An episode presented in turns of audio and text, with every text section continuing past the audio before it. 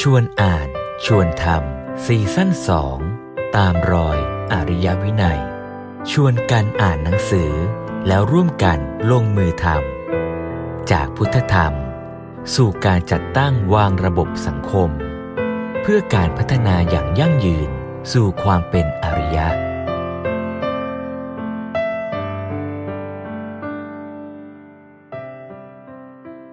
นะแต่อันนี้อันนี้หลวงพระพุทธเจ้าก็ท่านเปรียบเทียบให้ฟังว่าแบบอะอย่างนั้นถ้าเกิดในเมื่อโคมันก็มีศีลห้านี่ใช่ไหมโคไม่ได้ทำผิดศีลห้าเลยนะงั้นคุณก็ไปประพฤติเยี่ยงโคสิงั้นคุณก็ต้องหลุดพ้นสิ แล้วหลุดพ้นไหมล่ะ มันไม่ใช่ยังไงถูกไหมนะท่านก็เปรียบเทียบให้ฟังว่าเฮ้ยมันไม่ใช่แค่ศีลห้าไม่พอ คุณต้องพัฒนาจากศีลห้าขึ้นไปอีกอ่าแล้วก็จุดมุ่งหมายของศีลนำสู่อะไรนะใช่ไหมอย่างนี้เป็นต้นของการเรียกว่าการตั้งมั่นในศีลเนาะอ่าใช่ครับว่าทำสมาธิเฉยๆก็ไม่ได้ทำให้ถึงความหลุดพ้นได้เออแบบเดียวกันกับไอ้ ตุ่มน้ำอย่างเงี้ยมันตะกอนมันกองก้นอยู่อะมันใสจริง แต่มันไม่ใช่ความหลุดพ้นมันยังไม่ถึงความบริสุทธิ์ที่แท้จริง บริสุทธิ์ที่แท้จริงก็คือต้องไม่มีตะกอนด้วยนะตัวปัญญานี่แหละที่จะไปตักเอาตะกอนทั้งหมดออกมา ความหลุดพ้นในพุทธศาสนานั้น มันมีโยงใยมาถึงชีวิตของชาวบ้านทั้งหมด ไม่ใช่ว่าวิมุตต์แล้วก็เป็นเรื่องของคนที่จะปลีกจากโลกนี้ไป ไม่เกี่ยวข้องกับสังคม ถ้าหากอย่างนี้แล้ว ชาวบ้านจะแก้ปัญหาความยากจนขาดแคลนผู้ปกครองสุดไม่สุดจริตไม่ได้ จะไม่เข้าถึงหัวใจพุทธศาสนา เราแก้ปัญหาไม่ได้ในทำนองนี้ คือว่าที่จริงนั้นการปฏิบัติธรรมให้ถึงวิมุตต์ไม่ใช่เรื่องของผู้ปลีกตัวออกจากสังคมเท่านั้น มันมีความสัมพันธ์ถึงกันหมด แต่เราจะต้องพูดให้เป็นระบบกันอย่างยืดยาวกว่านี้อะโกจบที่หน้าที่ของศาสนานั่นเองนะคือสร้างคนที่มีจิตใจเป็นอิสระนะครับ สามารถควบคุมได้ทั้งธรรมชาติภายใน และธรรมชาติภายนอก คนที่เป็นสัตว์ประเสริฐอันฝึกให้มีอารยธรรมได้ ซึ่งเทคโนโลยีไม่อาจทำได้นะนอกจากมีหน้าที่ช่วยสนับสนุนเท่านั้น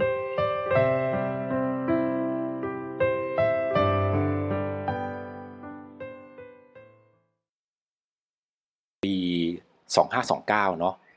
คือเอาตั้งแต่ก่อนผมเกิดอะผมยังไม่เกิดเลย ตอนที่เขาประชุมเรื่องนี้กันอยู่นะครับ ก็คือที่มาของมันเนี่ยก็คือตอนนั้นครบรอบ 50 ปีใช่ไหมครับหลวงพี่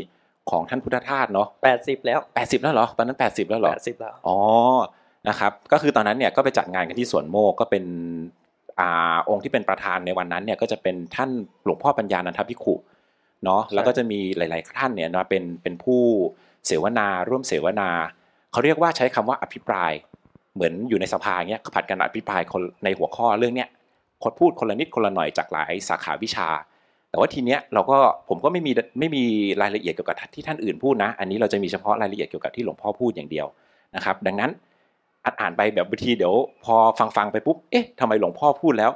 ทำไมมันหายไปเออออย่างหลวงพ่อเนี่ยพูดว่าเดี๋ยวเราเดี๋ยวเราจะอธิบายเรื่องการเข้าสู่หัวใจผู้ศาสนาสี่สี่ขั้นตอนด้วยกันพอผมอ่านอ่านไปทำไมอ่านถึงจบแค่สองข้ออ้าวอีกสองข้อมันหายไปไหนนะก็ให้ทราบว่าหมดเวลานะครับหมายถึงว่าการอภิปรายนั้นมันหมดเวลาแล้ว นะหลวงพ่อก็เลยเบรก แล้วก็ถึงเวลาก็กลับมาพูดใหม่นะครับนะก็ก็จะเป็นอย่างนี้ในหนังสือนะครับ หลวงพ่อปัญญาเนี่ยเป็นประธานใช่ไหมแล้วก็มีการเชิญวิทยากรมาสิบสิบกว่าคนน่ะมาคุยกันในสามหัวข้อที่เกี่ยวเนื่องกับปณิธานสามประการของหลวงพ่อพุทธทาสหนึ่งคือวิถีทางเข้าถึงพระพุทธศาสนาสองคือวิถีทางเอาชนะอำนาจวัตถุนิยม แล้วก็สามวิถีทางทำความเข้าใจอันดีในระหว่างศาสนา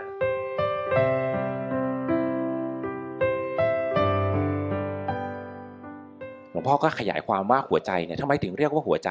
มาดูที่หัวข้อกันก่อนทำไมหัวทำไมถึงใช้คำว่าหัวใจของพระพุทธศาสนา ในความหมายของที่เนี่ยไม่ใช่ไม่ใช่หัวใจแท้ๆหมายถึงว่าไม่ใช่หัวใจที่มันเต้นได้ไม่ใช่อย่างนั้น หัวใจในที่นี้หมายถึงว่าถ้าเราคิดถึงร่างกายมนุษย์เนี่ยสิ่งที่สำคัญที่สุดในร่างกายมนุษย์ที่คนส่วนใหญ่มองกันก็คือหัวใจ เพราะว่าอะไรถ้าเกิดหัวใจไม่เต้นเนี่ยหมายความว่าคนนั้นตายแล้วถูกไหมเออดังนั้นเขาก็เลยเปรียบกับหัวใจเนี่ยว่าเป็นสิ่งที่สำคัญที่สุดในร่างกายมนุษย์ ทีนี้หัวข้อในวันนี้ก็เลยความว่าหัวใจในที่นั้นหมายความว่าอะไรคือสิ่งที่สำคัญที่สุดในพระพุทธศาสนา อันนี้คือความหมายของหัวข้อในวันนี้นะครับ จริงๆก็จะได้เห็นถ้าอ่านถ้าอ่านดูจะได้เราจะจับน้ำเสียงบวกถึงจังหวะการเข้าเรื่องของหลวงพ่อที่จะไปถึงหัวใจเนี่ยนั้นก็จะทำให้พบว่าหลวงพ่อเนี่ยค่อนข้างระมัดระวังในการที่จะพูดคำว่าหัวใจนะนั้นบอกว่า แม้ท่านจะพูดว่าอันนี้อันโน้นเป็นหัวใจเนี่ยทำให้ดูคล้าย ๆ ว่าต่างกันแต่ในที่สุดแล้วเนี่ยก็คือหัวใจเดียวกันที่ต่างคือด้านโน้นด้านนี้ของหัวใจเท่านั้นเองครับ อันนี้เป็นความระมัดระวังนะฮะแล้วก็ยังมีพูดอีกว่าหลักธรรมในพุทธศาสนานั้น มีความสัมพันธ์เชื่อมโยงถึงกันนะมีความสัมพันธ์เชื่อมโยงถึงกัน ดังนั้นจะมาพูดหัวใจโดดๆเนี่ยมันก็คงจะอาจจะไม่ได้ตรงตรงนักมันอาจพูดได้แต่มันจะไม่ได้ตรงนัก นั้นท่านก็เลย เป็นพูดลักษณะคล้ายๆตะล่อมมานะฮะดังนั้นก็มามาในในความอ่าคำว่าหัวใจเมื่อกี้ที่บิ๊กไปถึงหัวใจแล้วอะมาต่อเลยครับครับนะครับ ก็พอพูดถึงเรื่องเนี้ยก็เลยอ่าคำว่าคือหัวใจของพุทธศาสนาเนี่ยถ้าเกิดจะใช้คำหนึ่งก็คือใช้คำว่าแก่น แก่นแท้ของพุทธศาสนา เพราะว่าท่านเปรียบเหมือนชีวิตคนเราเนาะเหมือนต้นไม้เนาะใช่ไหมต้นไม้มันก็จะมี ตั้งแต่เปลือกนอกใช่ไหมอืมแล้วก็มีตัวเนื้อใช่ป่ะแล้วก็เข้าไปถึงแก่นใช่ไหมอะอันนี้ข้ามไปมันจะมีผลก่อนมีใบมีผลข้างนอกด้วยนะครับ ก็เปรียบเสมือนภิกษุ อันนี้หลวงพี่น่าจะชัดเจนกว่า ถ้าเกิดเปรียบเนี่ย ใบกับดอกเนี่ยเปรียบเสมือนอะไรหลวงพี่ในชีวิตคนเราเนี่ยโอ้โหใบกระดอกเนี่ยอุปมาไกลๆขนาดนี้ดิไปไม่ถูก นะครับอะดโออกเคผลดอกเอาผลนี่คือผลจากงานเหรอหรือยังไงอ่าเอาอะไรโอเคงั้นเอาเอาเอาเข้าแก่นไปเลยแล้วกันเดี๋ยวไม่งั้นเดี๋ยวมันจะยาวเกินไปเดี๋ยววันนี้จะไม่จบนะครับก็คือพูดง่ายๆคือตัวเนื้อตัวเนื้อในจริง ๆ ที่พระเจ้าอยากจะสอนให้คนเข้าใจเนี่ยก็คือตัวแก่นแท้เนี่ยมันคืออะไร ซึ่งถ้าเกิดมองทั้งทั้งระบบเนี่ยก็คือต้นไม้ทั้งต้นนั่นแหละนะมองจากตรงไหนก็ได้มองจากข้างนอกเข้าข้างในก็ได้ หรือมองจากข้างในออกมาข้างนอกก็ได้ อย่างวันเนี้ยมันจะเป็นลักษณะของการมองจากข้างในออกข้างนอก คือมาพูดถึงหัวใจของพุทธศาสนาก่อนแล้วค่อยเอามาประมาดูว่าเฮ้ย โลกอะมีผลกระทบยังไงอืมนะครับนะก็มาพูดถึงเรื่องหัวใจเนี่ยหลวงพ่อก็บอกว่าวันเนี้ยเราจะพูดถึงเกี่ยวกับเอามาทางคัมภีร์ก่อนนะครับ ถ้าพูดถึงคัมภีร์เนี่ยในคัมภีร์ในพระไตรปิฎกเนี่ยหัวใจเนี่ยก็ใช้คำว่าหัตถไทยนั่นเองนะครับภาษาบาลีก็หัตถไทยเนาะในคำว่าหัตถไทยเนี่ยก็จะไปค้นเจอพอไปเปิดในพระไตรปิฎกเนี่ยมันจะเจออยู่ในคัมภีร์อภิธรรมเล่มหนึ่งนะครับ ชื่อคัมภีร์ว่าคัมภีร์วิพังค์หมวดที่ 18นะมีชื่อบทว่าธรรมหัตถไทยวิพังค์นะครับ เป็นบทที่ว่าด้วยเรื่องของหัวใจของพระพุทธศาสนาโดยตรงเลยนะครับ โดยตามชื่อของมันเลยนะครับ ในในบทเนี่ยว่าด้วยอะไรเรื่องอะไรบ้างนะครับ ก็มีเรื่องของขันห้าอายตนะ 12ท่า18 สัจจะอินทรีย์เหตุอาหารภาษาเวทนาสัญญาจิตเจตนาแล้วก็จิตนะครับ พูดง่ายๆนะอันนี้พูดให้ฟังเฉยๆพูดง่ายๆ รวมๆ ทั้งหมดก็คือตัวปรมัตถธรรมนั่นเองนะครับ วันนี้ยากวันนี้อาจจะแบบ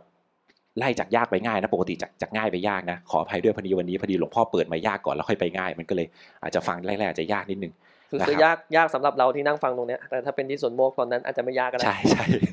เพราะว่าต้องเข้าใจที่ประชุมนะโอเคที่ประชุมตรงนั้นคือท่านพุทธทาสหลวงพ่อปัญญา คือท่านเป็นปราดทางพุทธศาสนาอยู่แล้วดังนั้นเหมือนท่านแบบมาคุยกันอะครับเออดังนั้นท่านไม่ยากอยู่แล้ว แต่สำหรับเราอาจจะแบบเฮ้ย เราไม่เคยเรียนเรื่องพวกนี้มาก่อนเลยมันคืออะไรอะไรเงี้ยอ่าใช่นะวันนี้อาจจะพูดตอนต้นเยอะนิดนึงนะครับ ก็คืออย่างเช่นเรื่องของอ่าเรื่องของปรมัตถพัฒน์ปรมัตถธรรมเนี่ยคืออะไรเนาะอ่าอย่างพูดอ่าอย่างว่าเนี่ยเขาก็บอกว่าสัจจะความจริงในโลกเนี่ยมันแบ่งไปด้วยสองประเภทด้วยกัน มันมีอะไรบ้าง มันมีสมมุติสัจจะกับปรมัตถสัจจะอือฮึนะปรมัตถสัจจะคืออะไร อย่างเช่น เรื่องเช่น ความร้อนอย่างเงี้ยถามว่าคนไทยรู้สึกร้อนกับฝรั่งรู้สึกร้อนเหมือนกันไหม เหมือนดิอ่าใช่ไหมมันต้องเหมือนกันถูกไหมหรือว่าเรารู้สึกหนาวอย่างเงี้ยกับฝรั่งรู้สึกหนาวคนนอร์เวย์คุณฟินแลนด์คนญี่ปุ่น รู้สึกหนาวรู้สึกเหมือนกันไหมเหมือนดิเหมือนอ่าเนี่ยอันเนี้ยคือตัวปรมัตถธรรม ปรมัตถธรรมเนี่ยไม่ว่าจะเป็นใครไม่ว่าจะเป็นผู้ไหนที่ไหนอืมความรู้สึกพวกเนี้ยเหมือนกันหมด เออ ใช่ไหมนะอันนี้คือตัวปรมัตถ์ก็คือมันมันมันคือตัวแท้ๆแล้วนะครับ ไม่ใช่ตัวที่มันเกิดจากการปรุงแต่งขึ้นมา ส่วนตัวที่เกิดจากการปรุงแต่งขึ้นมาก็คืออะไร ก็คือตัวบัญญัติอ่าบัญญัติในที่นี้ก็คือสมมุติสมมุติบัญญัติขึ้นมา สมมุติสัจจะนั่นเองนะครับ ก็เป็นตัวที่บัญญัติขึ้นมาอย่างเช่นเฮ้ยผมหันไปมองท่านหลัง อันนี้ก็คือคนคนหนึ่งถูกไหมอันนี้เรารู้ว่าคือเป็นมนุษย์เป็นชีวิตชีวิตหนึ่งแต่ถามว่าเราตั้งชื่อ อันนี้คือท่านหลังท่านมหาหลังหรือผมชื่อทิดบิ๊กใช่ไหมเออชื่อก็แตกต่างกันไปตามที่ถูกตั้งขึ้นมาใช่ไหมแต่ในเนื้อแต่เนื้อตัวแท้ๆจริง ๆ ก็คืออะไร ก็คือสิ่งมีชีวิตเหมือนกันเออก็เป็นธาตุเหมือนกันก็ประกอบด้วยธาตุสี่เหมือนกัน ซึ่งเป็นตัวปรมัตถ์เหมือนกัน ดังนั้นบัญญัติก็คือสิ่งที่มนุษย์จัดตั้งสมมุติขึ้นมานะครับแล้วถ้าเป็นคำไอในศัพท์ภาษาเอ่อในคัมภีร์ก็จะบอกว่าสิ่งที่เนื่องด้วยตัวตนบุคคลเราเขาอันนี้ก็จะเป็นเป็นบัญญัติสัจจะอ่าอ่าอ่าขอถ้าโทษเกิดครับอันอันไหนที่ไม่ใช่ตัวตนบุคคลเราเขาก็จะเป็นปรมัตถธรรม ใช่ใช่นะครับ ก็คือตัวสภาวะแท้ๆก็จะเรียกว่าตัวปรมัตถ์ใช่นะครับอะ ทีนี้เวลาจะเข้าถึงจเนี่ยทีนี้ก็พูดง่ายๆก็คือพุทธศาสนาก็ว่าด้วยเรื่องธรรมชาตินี่แหละเนาะก็คือตัวปรมัตถ์แท้ๆนี่แหละ แล้วก็มาบอกที่มาของของว่าเอ้ยไอตัวปรมัตถ์เนี่ยมันทำให้เกิดบัญญัติยังไงด้วยนะ เดี๋ยวเราก็ค่อยว่ากันไปนะครับไม่รู้วันนี้จะถึงหรือเปล่านะ เพราะว่าเรื่องมันก็ค่อนข้างใหญ่มากเหมือนกันนะเหมือนที่หลวงพ่อพูดในเล่มนี้แหละว่าถ้าเกิดจะพูดให้มันจบระบบจริงๆอะโอ้โหต้องใช้เวลายาวมากเลย แต่วันนี้อาจจะเวลาไม่พอนะครับ ก็เราก็ค่อย ๆ ขยายไปเรื่อย ๆ นะครับอะทีนี้ ถ้าจะเข้าถึงวิถีทางวิถีวิธีเข้าถึงหัวใจของพระพุทธศาสนาเนี่ยหลวงพ่อก็ตั้งไว้ด้วยกันขึ้นมาเป็น 4 หัวข้อด้วยกันในวันนี้นะครับ ซึ่งเดี๋ยวพออ่านพูดไปเนี่ยมันจะไม่ถึง 4 หัวข้อนะก็อย่างที่เล่าให้ฟังตอนต้นว่าเวลามันหมดซะก่อนนะครับในวันนั้นนะครับคำถามที่หนึ่งนะครับอะไรคือหัวใจของพระพุทธศาสนานะครับ หัวใจของพุทธศาสนาคืออะไรนะพระเจ้าพอไปเปิดในคัมภีร์นะพระเจ้าก็เคยตรัสสอนภิกษุว่าภิกษุทั้งหลาย ถ้าเกิดอัญญะเดียรถี อัญญะแปลว่า อื่น อื่นๆเดียรถีคือท่าน้ำเออไม่ใช่ก็ท่าจะบอกน้ำว่าเป็นเจ้าสำนักก็ได้นะครับเจ้าสำนักอื่นานะก็ก็คือเหมือนกับเวลาเราเรานั่งล่องเรือไปแล้วเราไปขึ้นท่าอย่างเงี้ยเราไปขึ้นท่าไหนก็ไปอยู่กับสำนักนั้นอย่างเงี้ยนะครับอัญญะเดรัจฉีก็คือสำนักอื่นๆนั่นเองนะก็คือใช่ความเชื่ออื่นๆนั่นเองเจ้าสำนักอื่นๆนั่นเองถูกถูกนะครับถ้าเกิดเราจะไปตอบกับเขาอะเราจะต้องตอบเขาว่าอะไรนะครับนะถ้าเขาถามว่าอะไรเป็นสาระของธรรมทั้งหลาย หรือธรรมทั้งหลายทั้งปวงมีอะไรเป็นสาระ เธอทั้งหลายก็คือภิกษุทั้งหลายเนี่ยพึงตอบว่าธรรมทั้งปวงเนี่ยมีวิมุตเป็นสาระ หรือว่าธรรมทั้งหมดเนี่ยธรรมทั้งหมดทั้งสิ้นเนี่ยมีวิมุตคือความหลุดพ้นเนี่ยแหละเป็นแก่นสารเป็นเนื้อแท้นะครับพูดง่ายๆ ถ้าแบบสรุปเปี้ยงไปเลยคำเดียว อะไรคือสาระของพระพุทธศาสนา ก็คือจุดมุ่งหมายสูงสุดก็คือการวิมุตก็คือการหลุดพ้นนั่นเองนะครับนะต่อมานะครับ อะพระพุทธเจ้าพระพุทธเจ้าก็ยังบอกไม่จบนะพระพุทธเจ้าก็ยังสอนต่อนะครับพิสูจทั้งหลายอยู่ประพฤติพรหมจรรย์คือดำเนินชีวิตประเสริฐ อันมีสิกขาเป็นอานิสงส์มีปัญญาเป็นยอด มีวิบุตเป็นแก่นสาร และมีสติเป็นอธิปไตยนะครับก็ขยายความนิดนึงนะครับอานิสงส์หมายความว่าอะไรอานิสงส์เนี่ยหมายความว่า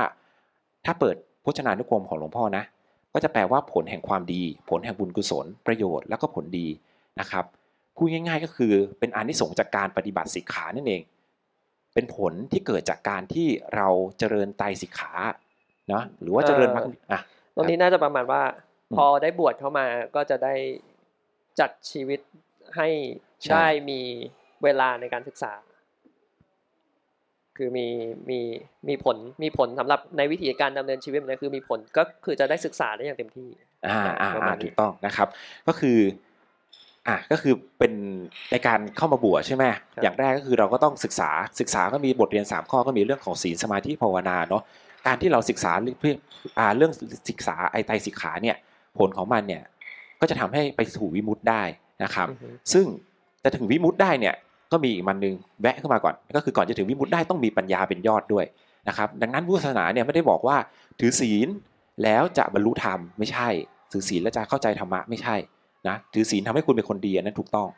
นะหรือว่าทำสมาธิแล้วจะบรรลุธรรมไม่ใช่นะครับนะทำสมาธิแล้วทำให้จิตใจสงบทำให้คุณมีความสุขอันนี้ถูก แต่ไม่ได้ทำให้บรรลุธรรมไม่ได้ทำให้เข้าใจความเป็นจริงของธรรมชาติไม่ใช่นะครับ แต่ปัญญานี่แหละคือตัวยอดนะปัญญานี่แหละคือตัวที่จะทำให้เข้าใจธรรมชาติ แล้วนำไปสู่การหลุดพ้นก็คือตัววิมุตตินั่นเอง ที่เป็นแก่นสารสาระที่แท้จริงของพระพุทธศาสนานะครับนะแล้วก็มี ตัวสติเนี่ยเป็นอธิปไตย อธิปไตยคือความเป็นใหญ่นะสตินี่คือตัวเป็นใหญ่ที่สุดแล้วคือเป็นตัวที่สำคัญที่จะทำให้พาไปถึงความหลุดพ้นนั้นได้นะครับนะอย่างที่ท่านก็เคยถ้าเคยได้ยินนะก็จะบอกว่าพระอรหันต์เนี่ยเป็นผู้ที่มีสติอ่าเขาเรียกว่ารู้ตัวทั่วพร้อมนะครับนะก็คือผู้ผู้มีสติสมบูรณ์นั่นเองนะครับ ตรงอะตรงนี้เนี่ยถ้าเราสังเกตดูตัวพุทธพจน์เนี่ยคือพุทธพจน์เนี่ยมุ่งที่ชีวิตปัจเจกนะครับ การดูแล ดูแลตัวเอง เพราะว่าถ้าเกิดเราเราจะเห็นอธิปไตยอะถ้ามีมันมีอธิปไตยอีกหมวดหนึ่งที่เป็นอธิปไตยสามนั่นก็คือ อัตตาธิปไตยโลกาธิปไตยธรรมาธิปไตยอันนั้นก็จะเป็นเรื่องของการจัดการสังคมใช่ไหมครับส่วนตอนนี้ก็จะเป็นสติธิปไตย สติธิปไตยก็คือการดูแลตื่นรู้ดูแลตัวเอง มากกว่าที่จะเป็นการไปจัดการต่อสังคมสำหรับวิธีอันนี้ที่ที่ท่านตอบมานะต่อบนะครับอะ นะแล้วท่านก็เปรียบต่อนะครับนะพระพุทธเจ้าก็มีพูดต่ออีกนะ ท่านก็บอกว่าเฮ้ยพอไปค้นในเรื่องแก่นเนี่ยมีอะไรอีกบ้างนะก็มีต่อมาท่านที่ทนพบก็คือ มหาสมุทรเนี่ยมีรถรถเดียวคือรถเค็มฉันใดนะครับอยังธรรมวิวินะโย เอกรโส วิมุตตรโสนะครับวิมุตติรโส หมายความว่าวิมุตต์เนี่ยก็คือรถก็คือความหลุดพ้นฉันนั้นนะอันนี้ก็ขยายความที่เล่าให้ฟังเมื่อสักครู่นี่แหละนะก็คือสรุปก็คือจุดมุ่งหมายของพุทธศาสนาคือความหลุดพ้นนั่นเองนะครับ หรือว่าอาจจะถือได้ว่าตัวหัวใจของพระพุทธศาสนาเนี่ยก็คือวิมุตต์นะครับนะส่วนตัวคำว่า ไม่ว่าจะใช้คำว่าสาระแก่นสารหรือคำว่ารถเนี่ยความหมายเหมือนกันหมดนะครับ ก็คืออความรู้สึกหมายถึงว่าพอไปถึงไอตัวหลุดพ้นแล้วเนี่ยตัวแก่นสารสาระหรือว่ารถสิ่งที่ได้รับเนี่ยก็คือตัววิมุตเช่นเดียวกัน ไม่ว่าไม่ว่าในในบัญญัติเนี่ยจะใช้คำว่าอะไร จริง ๆ ก็คือสอไปถึงความหมายเดียวกันนะครับอะต่อจากนั้นนะครับ ก็ขยายความว่าความหลุดพ้นหลวงพ่อก็ขยายความให้ฟังว่าไอ้ความหลุดพ้นเนี่ยมันหมายความว่ายังไงใช่ไหมเราก็หลุดพ้นเนี่ยมันคืออะไรนะท่านก็บอกว่าความหลุดพ้นเนี่ยมันหมายความว่าความปลอดภัยความปลอดภัยพ้นจากภาวะบีบบังคับนะครับบีบคั้น ครอบงำจำกัด ขัดขวาง บกพร่อง ขาดแคลนทั้งหลาย แล้วก็ไม่ต้องขึ้นต่ออะไรต่ออะไร มีความพร้อมที่จะทำอะไรก็ได้ ตามที่ต้องการหรือว่าที่รู้ว่าควรจะทำนะครับ อันนี้ก็คือความหมายของคำว่าหลุดพ้นในพุทธศาสนาก็คือ หลุดพ้นต่อพันธนาการทั้งปวงนั่นเองเนาะหลุดพ้นจากทางความต้องการที่เขาเรียกว่านะความปรารถนาที่ไม่เป็นประโยชน์ต่างๆ อย่างเช่น จะกินเพื่ออร่อย กินเพื่อกินสิ่งไม่มีประโยชน์อย่างเงี้ยนะกินสิ่งไม่มีประโยชน์เพื่อเอาความอร่อยอย่างเดียวอย่างเงี้ยนะคนที่หลุดพ้นไปแล้วก็จะไม่ทำเพราะเขารู้ว่ามันไม่มีประโยชน์เขาก็จะทำด้วยปัญญา เนี่ยนะครับหรือว่าเสพของที่มันไม่มีประโยชน์เนี่ยเหมือนเวลาเหมือนเราฟังข่าวอย่างเงี้ยเราก็ฟังเหมือนเราดูละครหลังข่าวเราสนุกอะไรเงี้ยใช่ไหมเรามีความชอบใจไม่ชอบใจ คนที่หลุดพ้นไปแล้วก็จะไม่ติดตรงนี้ ก็จะไม่ติดจากความชอบใจไม่ชอบใจ ก็จะดูที่สาระว่าไอสิ่งที่เขาส่งออกมาเนี่ยมันมีคอนเทนต์ว่าอะไรสาระคืออะไร เอาไปใช้ประโยชน์ได้อย่างไร ก็คือปัญญาก็สามารถทำงานได้เต็มที่ อันนี้คือสิ่งข้อดีของการที่สามารถหลุดพ้นไปได้นะครับ เป็นข้อดีข้อหนึ่ง คำว่าวิมุตต์เนี่ยหลวงพ่อก็บอกว่าจริงๆมันมีคำหนึ่งที่ใช้สามารถใช้แทนกันได้ คือคำว่าอิสรภาพ คือจริงๆ อิสระมันไม่ได้มันไม่ได้หลุดจากอะไรหรอกมันเป็นใหญ่เหนือพันธนาการอะมันคุมมันคุมควบคุมพันธนาการที่มันพันธนาการเราอยู่ได้อะความว่ามันก็อยู่ในโลกใบเดิมอะแต่มันอยู่อยู่เหนืออยู่เหนือคือมีอำนาจเหนือเหนือโลกโลกใบนั้นนั่นแหละครับ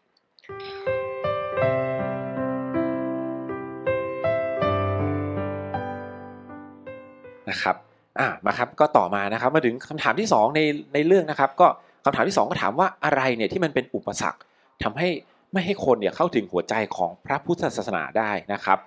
นะหลวงพ่อก็ยกขึ้นมาอีกนะก็พอดีอย่างที่บอกที่ประชุมเป็นพระที่เก่งทางด้านคัมภีร์หลาย ๆ ท่านนะครับหลวงพ่อก็จะยกพระไตรปิฎกมาค่อนข้างเยอะอยู่เหมือนกันนะครับตามหลักฐานในพระไตรปิฎกนะครับก็พบว่ามันก็มีคำพูดว่า อนุปาทายะอาสเวหิ จิตตานิ วิมุตจิงสุนะครับ ซึ่งแปลว่าจิตจิตหลุดพ้นจากอาสวะทั้งหลาย เพราะไม่ยึดมั่นด้วยอุปทานนะครับ อุปทานนั่นเองนะอุปทานคืออะไร อุปทานถ้าแปลตรงๆก็แปลว่าความยึดมั่นถือมั่นนะครับ หลวงพ่อก็มีพูดอีกนะ อุปทานเนี่ยไม่ได้มีคำเดียวนะคำว่าคำที่คล้ายกับอุปทานก็มีอีก อย่างเช่นคำว่า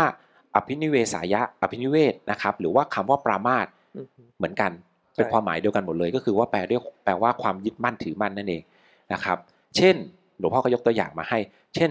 สัพเพธรรมานาลังอภินิเวสายะคำเนี้ยหลวงพ่อพุทธทาสชอบใช้บ่อยๆนะครับ แปลว่าทำทั้งหลายทั้งปวงไม่อาจถือมั่นนะหรือว่าไม่ควรแก่การยึดมั่นถือมั่นนะครับ มันถือมั่นไม่ได้ยังไงนะถ้าเราศึกษาเนาะเราเข้าใจธรรมะเนาะธรรมชาติอะมันเกิดมันเกิดด้วยเหตุปัจจัยถูกไหมถ้าเหตุปัจจัยมีครบมันก็เกิดผลถูกปะอือฮึพอเหตุปัจจัยหมดผลก็ไม่เกิดถูกไหม ดังนั้นถามว่ามันอยู่ที่อำนาจบังคับบัญชาของใครไหมในความเป็นจริง ไม่มีถูกไหมเออในเมื่อมันเป็นเกิดจากเหตุและผลน่ะ ถ้าเราทำเหตุครบ ผลมันก็เกิด แต่ถ้าเหตุมันไม่ครบ ผลมันก็ไม่เกิด ดังนั้นในความเป็นจริงอะแม้กระทั่งไอการบังคับบัญชาเนี่ยมันก็มีเหตุของมันนะ ใช่ไหมว่าเฮ้ยทำไมเราถึงทำอย่างนั้น มันมีเหตุต่อกันมาเรื่อยๆ ดังนั้นจริง ๆ แล้วอะมันไม่ได้อยู่ที่ มันไม่ได้มีตัวตนเข้าไปอยู่ตรงไหน เออ ตัวตนเนี่ยมันเกิดจากความเข้าใจผิดธรรมชาติของเราไปเอง เออ มันอาจจะลึกไปนิดนึงนะเราพูดให้ฟังคร่าวๆให้ฟังก่อน ดังนั้นเนี่ยไอความยึดมั่นถือมั่นเนี่ยหรืออุปทานเนี่ยมันก็เกิดจากความรู้สึกในใจของคนนี่แหละ ที่มันไปยึดมั่นถือมั่นขึ้นมานะครับนะดังนั้นทำทั้งหลายเนี่ยก็ไม่ควรยึดมั่นถือมั่นนะอันนี้หลวงพ่อหลวงพ่อพุทธทาสก็เลยพูดบ่อยนะครับ ก็เป็นความหมายเดียวกันนะครับ ส่วนคำว่าปรามาสเนี่ยหลวงพ่อก็ยกยกขึ้นมาเป็นตัวอย่าง อย่างเช่นคำว่าศีลพัตตปรามาสนะซึ่งหมายถึงว่า การยึดถือศีลวัดว่าประพฤติศีลวัดอย่างเดียวก็สามารถทำให้บริสุทธิ์ หลุดพ้นเข้าสู่ความเป็นอิสรภาพได้นะครับ ก็อันนี้เหมือนที่พูดไปเมื่อกี้เหมือนบอกว่าเฮ้ยถ้าเกิดคนเราถือศีลน่ะ คนไม่เข้าใจคนก็เข้าใจว่าเฮ้ยฉันถือศีลแล้วฉันฉันจะสามารถหลุดพ้นจากกิเลสได้ไหมนะนะอย่างที่บอกว่าคุณถือศีลคุณจะเป็นคนดี แต่คุณไม่พ้นกิเลสเพราะว่าจะพ้นกิเลสได้คุณต้องมีปัญญาที่เข้าใจความเป็นจริงของธรรมชาติ คล้ายๆกับกินเจเพื่อให้จิตใจบริสุทธิ์นั่นแหละอ่าใช่ใช่แล้วบางคนก็บอกว่าเฮ้ยกินเจแล้วเฮ้ยเราจะเป็นคนมีเมตตาหมายถึงขอขออภัยนะไม่ได้ไม่ได้ว่านะ หมายถึงว่า เป็นคนกินเจ แล้วจะหมายถึงว่าคนนั้นต้องเป็นคนมีเมตตาหรือเปล่าอ่าถ้าถามอย่างนี้ มันมันจริงๆมันก็อธิบายได้นะแต่เพียงแต่ว่ามันต้องค่อย มันต้องขยายความเยอะอยู่ ไม่ใช่แค่พูดแค่ว่ากินเจแล้วจิตใจจะบริสุทธิ์เท่านั้นอ่าถูกต้องมันเป็นฐานมันเป็นพื้นฐานอ่เป็นพื้นฐานอ่าอะพื้นนะครับฐานในโดยเริ่มของการไม่ฆ่าก่อนไปสนับสนุนการไม่ฆ่ามันมันไม่มีหลายหลายๆอย่าง ใช่ใช่นะครับคือมันเป็นพื้นฐานอย่างศีลเนี่ยถ้าเกิดไม่มีศีลก็เจริญสมาธิไม่ได้ ถ้าไม่มีสมาธิก็เจริญปัญญาได้ไม่เต็มที่อืมฮึนะครับมันก็เป็นพื้นฐานของแต่ละการของกันและกัน แต่มันไม่ใช่ว่าเฮ้ยเราถือแค่อย่างเดียว แล้วมันจะไปได้อะเหมือนเหมือนพีระมิดอะ ใช่ไหมจากฐานข้างล่างมันคือศีลใช่ไหมขึ้นไปเป็นสมาธิขึ้นไปเป็นปัญญา ถ้ามันมีแต่ฐานข้างล่างอะมันก็ไม่มียอดอะพอมันไม่มียอดมันก็ไปไม่ถึงอืมฮึเออมันก็ไม่สามารถเดินขึ้นไปถึงข้างบนได้นะก็เป็นเมื่อกี้แหละที่หลวงพ่อพูดให้ฟังว่าปัญญา มันก็ก่อนที่จะถึงวิมุตติอะมันต้องถึงปัญญาก่อนอ่านะครับนะดังนั้นท่านก็เลยบอกว่าเนี่ยการถือถือศีลอย่างเดียวเนี่ยมันก็ไม่สามารถมันไม่ถึงไม่สามารถไปถึงตัววิมุตติได้นะครับ ถ้าพูดง่ายๆนะ อันนี้หลวงพ่ออันนี้ไปอ่านเจอพระพุทธเจ้าท่านเคยพูดถึงสมัยก่อนเหมือนกันมันจะมีนิกมันจะมีนิกายหนึ่งเหมือนกันที่แบบว่าให้คนอะ เหมือนอย่างเงี้ย ในเมื่อคนอะไรนะให้คนประพฤติเยี่ยงโคกระบือใช่ไหมเออเออเออใช่ไหมหลวงพ่อพระพุทธเจ้าก็บอกว่าอะโคกระบือก็ไม่ได้ฆ่าสัตว์ถูกไหมถามว่าโคกระบือมีศีลห้าไหมเออมีไหมอ่าลองถามตัวเองดูโคกระบือมีศีลห้าไหมโคกระบือฆ่าคนไหม ไม่ค่ะไม่ฆ่าถูกไหมโคไม่ได้กินเนื้อถูกก็ปะไม่แน่นะอ้าวไม่แน่ไม่แน่เหมือนกันถ้ามันคือโหมันอาจจะยิงคือมันอาจจะผิดควิดก็ได้มานะอะแต่ธรรมชาติโดยธรรมชาติอะเออธรรมชาตินะ ถ้าธรรมชาติไม่ได้ไม่ได้พูดจริงๆศีลมันเกิดจากการรักษาอันนี้พูดเล่นๆอันนี้แบบพูดให้ฟังเฉยๆว่าหลวงพ่อเคยเปรียบอ่าพระพุทธเจ้าท่านเคยเปรียบเทียบเหมือนกันคือบางทีคนแบบถือศีลเยอะๆแล้วแบบเฮ้ยไม่เข้าใจว่าถือศีลแล้วทำไมมันถึงไม่ถึงนิพพานอะไรเงี้ยมเออท่านก็เปรียบแต่ถ้าเกิดเธอถือศีลเยี่ยงโคกระบือ อ่า ก็เลยมาเปรียบเทียบไปฟัง ถ้าโคกระบือมีศีลห้าไหมอ่าโคกระบือฆ่า ฆ่าแบบปกติโคกระบือมันกินกินหญ้าใช่ไหมมันไม่ฆ่าสัตว์ถูกไหมอ่าศีลข้อหนึ่งพอได้พอได้ผ่านผ่าน ข้อสองมันขโมยของไหมมันไปกินหญ้าตามทุ่งหน้าทุ่งหญ้าตามธรรมชาติเงี้ยอะไม่ได้มีใครเป็นเจ้าของถูกไหมไม่ผิดศีลนะข้อสองเลยนะข้อสามมันเจ้าชู้ไหมเฮ้ยอันนี้ก็ไม่แน่ใจเหมือนกันอืมสมมุติว่าเป็นโคกระบือที่ซื่อสัตย์ต่อคู่ครองนะมีศีลสามข้อโอเค ข้อที่สี่โคกระบือโกหกไหมเฮ้ย ฟังไม่ออกอะ ไม่แน่ใจเหมือนกันวิทแต่ยากมันร้องมอมออย่างเดียวอะวิทยากรพิเศษก็ไม่แน่เนอะเราก็ช่างคิดนะ ไม่อันนี้หลวงพ่อเอาเอาต่ออัอันนี้พระพุทธเจ้าท่านเปรียบเทียบมา แล้วก็ยกให้ฟังนะเราไม่ได้ยกมาเองนะโอเคนะข้อสี่อะนั้นก็อะแล้วมันก็มันก็อะมันก็ร้องมอมอมออยู่ในในในในสวนใช่ไหมมันก็ไม่ผิดข้อสี่นะข้อห้ามันกินเหล้าไหม เออถ้าไม่ใช่วันถ้าไม่ใช่คนเอาไปให้กินมันก็คงไม่กินอะถ้าไม่ใช่วันพืชมงคลก็อีกเรื่องหนึงเออเฮ้ยโคแต่โทรไม่ได้โทรมาซานธรรมาซานศีลห้าอันนี้ถูกนะ อันนี้มีข้อถูกนะครับนะอย่างที่บอกว่าเจตนาคือจริงๆอะศีลมันจะเกิดการจากเจตนารักษา มันถึงจะเกิดได้ ถ้าเกิดศีลเราไม่ได้รักษามันก็ไม่เกิดนะครับมันอยู่ที่เจตนา มันอยู่ที่เจตนาเป็เจนหตลักนาวิรัตอะการละอะเว้นนะแต่อันนี้อันนี้พระพุทธเจ้าก็ท่านเปรียบเทียบให้ฟังว่าแบบอะอย่างนั้นถ้าเกิดในเมื่อโคมันก็มีศีลห้านี่ใช่ไหมโคไม่ได้ทำผิดศีลห้าเลยนะ งั้นคุณก็ไปประพฤติเยี่ยงโคสิงั้นคุณก็ต้องหลุดพ้นสิ แล้วหลุดพ้นไหมล่ะ มันไม่ใช่ไงถูกไหมนะท่านก็เปรียบเทียบให้ฟังว่าเฮ้ยมันไม่ใช่แค่ศีลห้าไม่พอ คุณต้องพัฒนาจากศีลห้าขึ้นไปอีกนะครับโหเรื่องนี้ต้องกลับไปค้นเลยอะว่าอยู่ตรงไหนแน่วะเนี่ยนะอะโอเค ต่อต่อจากอุปทานแล้วจะต้องยังไงต่ออ้าวอุปทานไอ้แล้วคำว่าอะมันมาถึงไม่ทำให้อิสระภาพแล้วจะยังไงดีนะมันไม่อิสระเพราะว่ามันยึดอะไรอยู่ใช่ไหมเออเขาก็แบบยึดมั่นเนี่ยคืออะไรยึดก็คือยึดไว้ไม่ปล่อยนะ คำว่ายึดมั่นเนี่ยไม่เท่ากับคำว่าตั้งมั่นนะเออถ้าคำว่าตั้งมั่นเนี่ยหมายถึงอะไรนะอย่างเงี้ยหลวงพ่อก็ยกตัวอย่างตั้งมั่นในศีลเนี่ยหมายถึงอะไร หมายถึงว่าเรายืนอะเราเขาเปรียบเสมือนศีลเนี่ยเหมือนเป็นพื้นใช่ไหมพอเรามีศีลที่บริสุทธิ์แล้วอะจิตใจเราก็สบายใช่ไหมเราก็ไม่มีสิ่งที่ต้องวิตกกังวลถูกไหมอ่าเหมือนสมมติว่าเราเราไปขโมยของคนอื่นอะ เราไปขโมยของเขาเราก็กลัวเจ้าของเขารู้ถูกไหมอืมอย่างนี้เราหรือว่าถ้าเกิดเจ้าของเขารู้เราก็กลัวเขากลัวเขามาเอาคืนหรือมาแก้แค้นเราถูกไหม เออจิตใจเราก็ไม่สงบแล้วศีลมันก็ไม่มั่นคงไงพอจิตใจไม่สงบศีลมันก็ไม่มั่นคงถามว่าจิตใจไม่สงบคุณจะไปทำสมาธิได้ยังไง มันทำไม่ได้ถูกไหมเออนะดังนั้นศีลน่ะมันก็เปรียบเสมือนกับพื้นดินนะ เราไม่ได้ยึดในศีลนะ แต่ว่าเราตั้งมั่นในศีล ฉันไม่ได้แบบเฮ้ยฉันคือผู้ถือศีลไม่ใช่ อันนั้นคือเข้าใจผิดเออคนที่ถือศีลจริงๆเนี่ยคือคนที่ตั้งมั่นในศีล คือจิตมีความตั้งมั่นในศีลแบบว่าเฮ้ยฉันจะฉันยังไงฉันก็จะไม่ทำผิดศีลนะ แต่ฉันไม่ได้แบบว่าเฮ้ยคนที่บอกว่าเฮ้ยคุณไม่ไม่รักษาศีลนี่ แล้วต้องไปโกรธเขาอันนี้คือแสดงว่าเรายึดในศีลใช่ไหมคนมาว่าเราเรายึดไงเรายึดไว้ไงพอใครมาว่าเราก็เลยไม่ชอบไงแต่ถ้าเกิดเราตั้งมั่นในศีลอะเฮ้ยคุณไม่รักษาศีลนี่เราก็มานั่งคิดดูเอ๊ะตัวเราทำอะไรผิดไหมตั้งแต่เช้ามาตื่นมา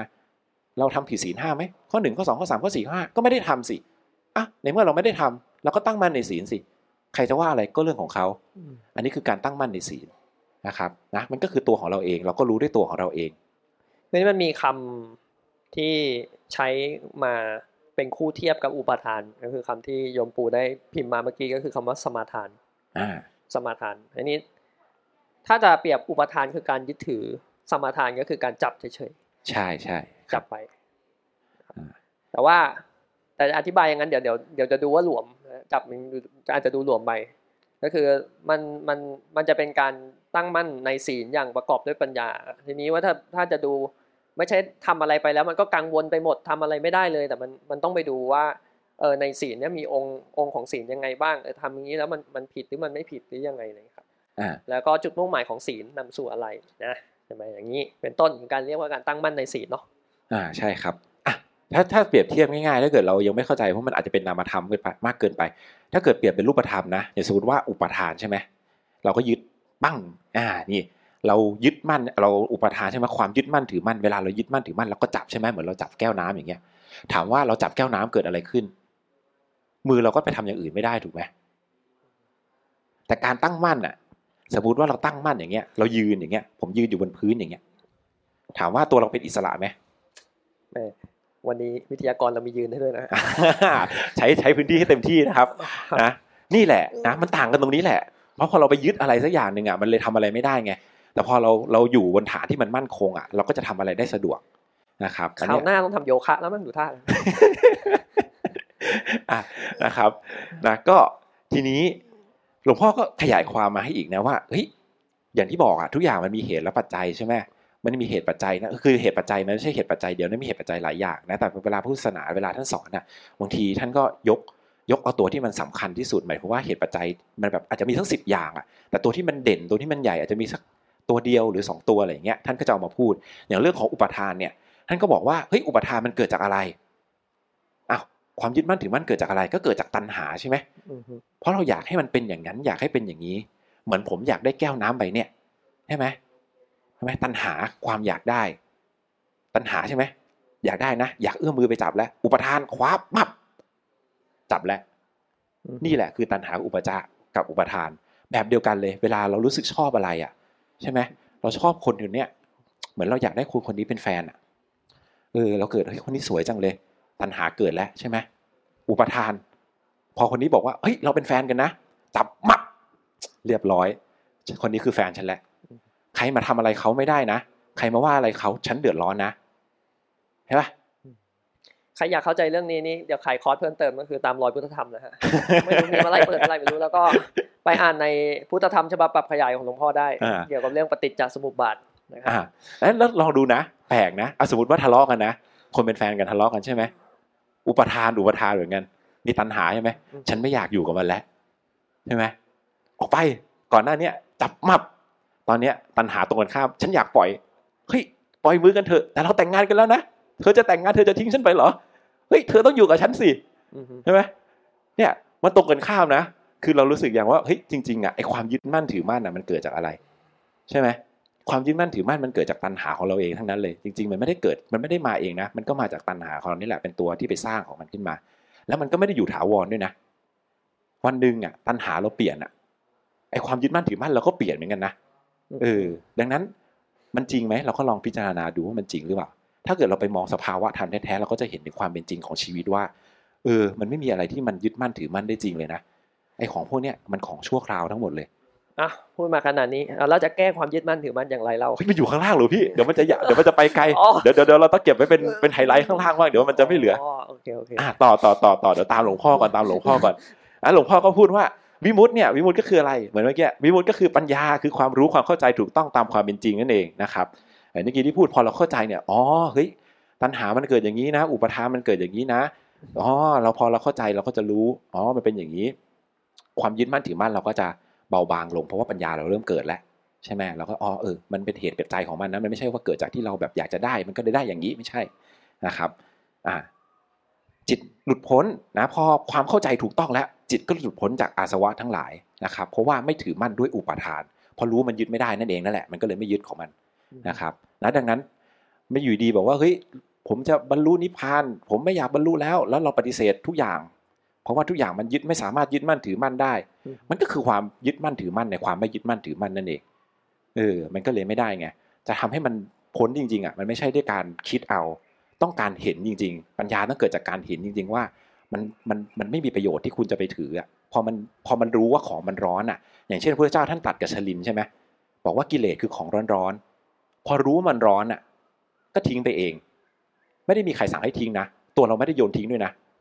เออพอตัวเรารู้ว่าพอจิตจิตใจมันรู้ปัญญามันเกิดอะ มันก็ทิ้งของมันเองเอออันนี้คือการเข้าใจจริง ๆ ดังนั้นการจะเข้าใจสภาวะจริง ๆ ได้ก็ต้องปฏิบัติให้เห็นถึงความเป็นจริง ไม่ใช่ด้วยการคิด แต่ต้องเห็นความจริง ๆ เลยเห็นเห็นถึงโทษเห็นถึงภัยจริง ๆ มันถึงจะยอมทิ้งได้นะครับอะต่อมาเนี่ยจิตก็จะหลุดพ้นด้วยอาสวะทั้งหลายเพราะไม่ถือมั่นด้วยอุปาทานนะครับ เพราะว่าทำไมมันถึงจุดหลุดพ้นก็อย่างที่พูดเมื่อกี้เพราะมันรู้ว่าสิ่งทั้งหลายเนี่ยเป็นอนิจจังเป็นทุกขังเป็นอนัตตานะครับนะทีนี้เราจะรู้มันได้เนี่ยเราจะแก้ปัญหาเราก็ต้องศึกษาหาเหตุปัจจัยใช่ไหมเราก็ต้องรู้เนี่ยเฮ้ยว่าเหตุปัจจัยในการเกิดของมันเนี่ยคืออะไร แล้วก็ทางตามเหตุปัจจัยนั้นด้วยนะอันเนี้ยถ้าเรารู้เฉยๆเรารู้ว่าเฮ้ยเนี่ยมันมีนะมันมีตัณหาอยู่นะ มันมีอวิชชาอยู่นะ มันมีอุปาทานอยู่นะ แต่เรารู้เฉยๆแต่เราไม่ได้แก้อ่มันก็ไม่ถึงเหมือนกันนะ ถูกไหมเออเหมือนเรารู้อะเรามีความรู้อยู่แล้วรู้ว่าเฮ้ยน้ำมันจะร้อนที่อุณหภูมิร้อยองศานะ แต่เราไม่ต้มมันอะ แล้วน้ำมันจะร้อนไหม ก็ไม่ร้อนถูกไหมเออ แบบเดียวกัน เรารู้แล้วว่าเอ้ยอย่างเงี้ยอย่างเงี้ยมันเป็นอย่างนี้นะ ด้วยความคิดแต่เรายังไม่เห็นด้วยตัวเอง ยังไม่ได้ต้มน้ำด้วยตัวเอง ดังนั้นเราต้องต้มน้ำด้วย ดังนั้นก็ต้องทำตามเหตุปัจจัย แล้วก็ต้องศึกษาหาเหตุปัจจัยก่อนแล้วก็ทำตามเหตุปัจจัยนั้นไอ้วิธีการทำตามเหตุปัจจัยนั้นน่ะไอ้ทางที่จะไปถึงนนั้นน่ะก็เลยเป็นระบบวิธีการขึ้นมาพระเจ้าก็เลยตั้งตั้งระบบวิธีการขึ้นมา เรียกว่าศิกขาหรือศึกษานั่นเองนะครับ ในที่นี้ก็คืออย่างที่พูดไปตอนต้นก็คือเรื่องของศีล สมาธิและปัญญา และต่อจากปัญญาไป ได้ปัญญามาสิ่งที่ต่อมาก็คือตัววิมุตตินั่นเองนะครับเนี่ยท่านก็มีคำภาษาบาลีก็ว่าปัญญายะปาริสุทธตินะครับ คนจะบริสุทธิ์ก็ด้วยปัญญานะครับนะอันนี้ชัดเจนเนาะพระเจ้าท่านตัดชัดเจนมากเลยว่าคนเนี่ยบริสุทธิ์ด้วยปัญญาอย่างเดียวเลย ไม่ใช่อย่างอื่นนะครับ แต่แต่การจะได้ปัญญามาต้องมีศีลสมาธิด้วยนะ ต้องเป็นบาดฐานก่อนนะพีระมิดไม่มีฐานขึ้นไม่ถึงปัญญาเหมือนกันนะครับอ่าทีนี้ อันนี้ก็โน้ตนิดนึงอันนี้ผมพอดีพอดีก็เขียนมาก็เลย เอ๊ะบางคนอาจจะสงสัยนิดนึงไปอ่านเจออย่างเงี้ยก็จะมีคำว่าผ่องใสกับคำว่าบริสุทธิ์บางคนบอกว่าจิตบริสุทธิ์กับจิตผ่องใสเหมือนกันไหมหลวงพี่ จิตเดิมจิตเดิมแท้ผ่องใสประพัสสอนอ่า ถ้าเราไปอ่านเจอในพระไตรปิฎกอ่าจะมีคำนี้ จิตแต่ว่าเดิมแท้ผ่องใสนะแต่ไม่ได้หมายความว่าบริสุทธิ์นะบริสุทธิ์กับผ่องใสเนี่ยความหมายคนละความหมายกันคำว่าผ่องใสเนี่ยหมายความว่าอย่างเช่นเวลาสมมติเรามีตุ่มน้ำใช่ไหม แล้วตุ่มน้ำอะน้ำมันมีตะกอนอะน้ำมันมีน้ำมันสกปรกอะใช่ป่ะเราทำยังไง เราแกว่งสารส้มใช่ไหมเราสารส้มใส่แล้วแกว่งแกว่งแกว่งแกว่งแกว่งลงไป เกิดอะไรขึ้นตะกอนมันก็นอนก้นใช่ไหมอือฮึถามว่าน้ำใสไหมใส่ใส่ใส่อ่า อันเนี้ยแหละเหมือนกันคุณถามคนในซูมเขาจะตอบไม่ได้นะเสียงเขาจะไม่เผื่อออกเผื่อเขาจะตอบมาทางแชทเสียงเสียงเสียงจะไม่ออก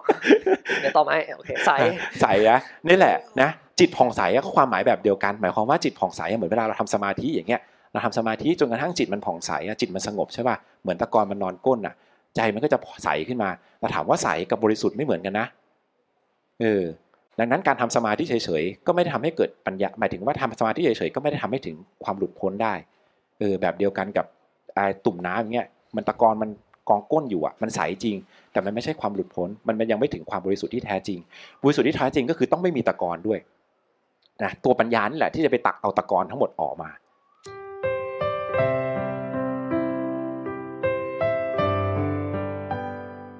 นะไตรสิกขาเนี่ยหลวงพ่อก็บอกว่าเฮ้ยมันก็มีการหลวงพ่อพระพุทธเจ้าเนี่ยท่านไม่ได้ต่อสอนไตรสิกขาทั้งหมดแบบไม่ได้สอนศีลสมาธิปัญญากับกับทุกๆ คนนะท่านก็มีปรับเหมือนกันนะอย่างเช่นเวลาท่านสอนชาวบ้านเนี่ยท่านก็จะปรับไตรสิกขาให้อยู่ในรูปของบุญยสิกขา ก็คือบุญกิริยาวัตถุสามนั่นเองมีอะไรบ้าง ก็มีทานมีศีลมีภาวนานะครับ หรือว่าถ้าเกิดเอาไปใช้เป็นมาตรวัดในในทางสังคมด้วย ท่านก็จะแยกออกมาอีกนะก็จะเป็นภาวนาสีใช่ไหมก็จะมี กายภาวนา ศีลภาวนา จิตสิจิตภาวนา แล้วก็ปัญญาภาวนาเป็นสี่ด้านคือจริง ๆ มันคือตัวเดียวกัน แต่ว่าใช้การแยกแยกออกมาให้มันไม่เหมือนให้มันแบบเหมาะกับบุคคลเหมาะกับชุมชนนั้นๆนะครับเพราะว่าอะไรอย่างเช่นอาอย่างของทำไมถึงต้องเปลี่ยนเป็นทานใช่ไหมทำไมต้องเปลี่ยนเป็นบุญกิยาวัตถุสี่ไอ้บุญบุญกิยาวัตถุสามเพราะว่าอะไร เพราะว่าการพัฒนาของคนอะเริ่มต้นเนี่ย สมมติว่าถามว่าเวลาคนเกิดขึ้นมาเนี่ย อ่า ถามว่าคนเราอะดำเนินชีวิตด้วยอะไร คนเรากินข้าวเพราะอะไร เมื่อวานเมื่อวานซืนเพิ่งไปเจอเพิ่งไปเจอไปเจอไอ้แซมมา ถามแซมแซมแซมมันนั่งกินขนมโอ้โหนี่เด็กเด็กเด็กปเด็กปสองเจอครับต้องต้องต้องใช้อักษรย่อไหมนะเรา มันคงไม่เปิดมาเจอหรอวะหรือมันเปิดเจอมันคงโตแล้วแหละโอเคโอเคอะบุคคลที่สามบุคคลที่สามคนหนึ่งเด็กเด็กเด็กปสองเด็กปสองถามว่าเฮ้ยคนเราเวลากินข้าวมันกินด้วยอะไร เวลากินข้าวทำไมทำไมถึงกินข้าวทำไมเราถึงกินข้าว เด็กก็ตอบตรงๆอะเด็กก็บอกก็เวลาก็หิวไงหิวถึงกินไงอะอ้าวนี่ไงเออคนเรามันหิวถึงกินใช่ไหมมาถามว่าเอ้าแซมเฮ้ยแล้วกินไปอะแล้วเรารู้ด้วยไงว่ามันดีไม่ดีต่อร่างกายอะ ถูกปะเออ ถามว่าคนเราจริง ๆ กินเพราะอะไร กินเพื่อให้ร่างกายอยู่ได้ถูกไหมอะก็ใช่ก็ใช่เออ คนเริ่มต้นอะ ไม่รู้เราก็ทำด้วยสัญชาตญาณก็คือความชอบไม่ชอบ พอความหิวเกิดขึ้นเกิดความทุกข์ขึ้นก็พยายามดิ้นรน ถูกไหม เออดิ้นรนก็เลยไปกินข้าวอย่างเงี้ยเออแต่พอเรามีปัญญามากขึ้นเราเริ่มเราเริ่มเรียนรู้เริ่มศึกษาเราก็รู้ว่าอ๋อจริง ๆอะร่างกายคนเรามันจะอยู่ได้มันต้องมีอาหารหล่อเลี้ยงนะ เราต้องกินข้าวนะเออถามว่าเราต้องรอให้หิวก่อนแล้วค่อยกินไหมไม่ต้องถูกไหมเออหรือว่าเวลาเรากินพอเรารู้ว่าชีวิตมันอยู่ด้วยอาหารปุ๊บเราก็จะเริ่มคิดต่อไปแล้วว่าเฮ้ยเราควรจะกินยังไงให้มันดีต่อร่างกายเราถูกไหมอาหารประเภทไหนมันถึงจะดีต่อร่างกายเราเนี่ยมันก็ค่อยๆพัฒนาขึ้นมาเป็นระดับระดับ ใช่ไหมจากคนเราเกิดมาคนเราบอกว่าต้องกินใช่ไหมทุกคนก็อยากกินทุกคนก็ต้องแย่งกันถูกปะอืมฮึเออใช่ไหมมีอาหารเท่าเนี้ยทุกคนก็แย่งกันเฮ้ยฉันอยากได้ฉันอยากได้ก็แย่งกันใช่ไหมถ้าคนไม่ได้ศึกษาไม่ได้เรียนรู้อะไรเลย ก็จะพยายามแย่งอย่างเดียว พอโตขึ้นมา พอแบบได้รับการศึกษาขึ้นมาก็รู้จักสร้างขึ้นมาสร้างด้วยตัวเอง ใช่ไหมพอสร้างขึ้นมาอย่างเงี้ยคนเริ่มปลูกข้าวเป็นคนเริ่มเลี้ยงเลี้ยงสัตว์เป็นใช่ไหมเริ่มมีการเกษตรกรรมขึ้นมา ก็เริ่มปลูกข้าวเริ่มมีอาหารขึ้นมา พอสร้างเสร็จปุ๊บเหลือกินเหลือใช้ก็เริ่มแบ่งปัน ใช่ไหมเออพอแบ่งปันใช่ไหมพออยู่ในสังคม คนเราก็ต้องรู้จักการอยู่ร่วมกัน ก็รู้จักกฎหมายกฎเขาเรียกว่ามีกฎเกณฑ์กฎระเบียบ ก็เกิดเป็นศีลขึ้นมา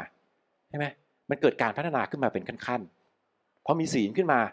คนเราจะพัฒนาความสุขเฮ้ยจากการที่เราต้องมีความสุขจากสิ่งของบริโภคจากของนู้นของนี้ มันมีความสุขที่มันดีกว่านั้นสิใช่ป่ะ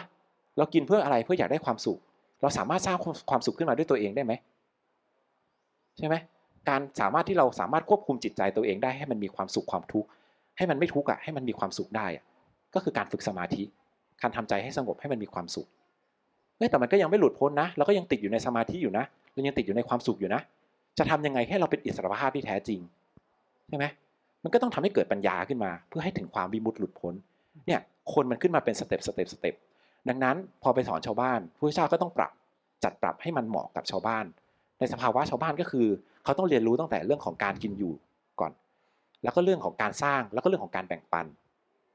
ก็เริ่มกลับมาไอ้กินอยู่อะทุกคนรู้อยู่แล้วทุกคนต้องใส่ปากอยู่แล้วไอ้เรื่องแย่งอะไม่ต้องสอนก็เป็นตั้งแต่เกิดอยู่แล้ว เพราะถ้าเกิดถ้าเกิดแย่งไม่เป็นอะตายแน่นอนตั้งแต่เกิด เด็กเกิดมาทำอะไรไม่ได้อยู่แล้วก็ร้องร้องขออย่างเดียว ถูกไหมเออมันต้องแย่งมันแย่งเป็นตั้งแต่เกิดอยู่แล้วอืมดังนั้นเพราะมันอยากได้มันก็ทำด้วยความชอบไม่ชอบใจ เราก็สอนไปเรื่อยๆพอสอนเนี่ยมันก็พัฒนาขึ้นมาผู้เจ้าก็เลยสอนตั้งแต่เรื่องของการให้ทาน เออจริงๆสอนแต่เรื่องของการสร้างเลยตั้งแต่เรื่องของการกินก่อนเรื่องของการสร้างใช่ไหมเรื่องของการเก็บสะสม การสร้างฐานะการการใช้ชีวิตในปัจจุบัน แล้วก็มาสอนเรื่องการให้ทานใช่ไหมไตสิกขาก็เลยถูกเปลี่ยนมาเป็น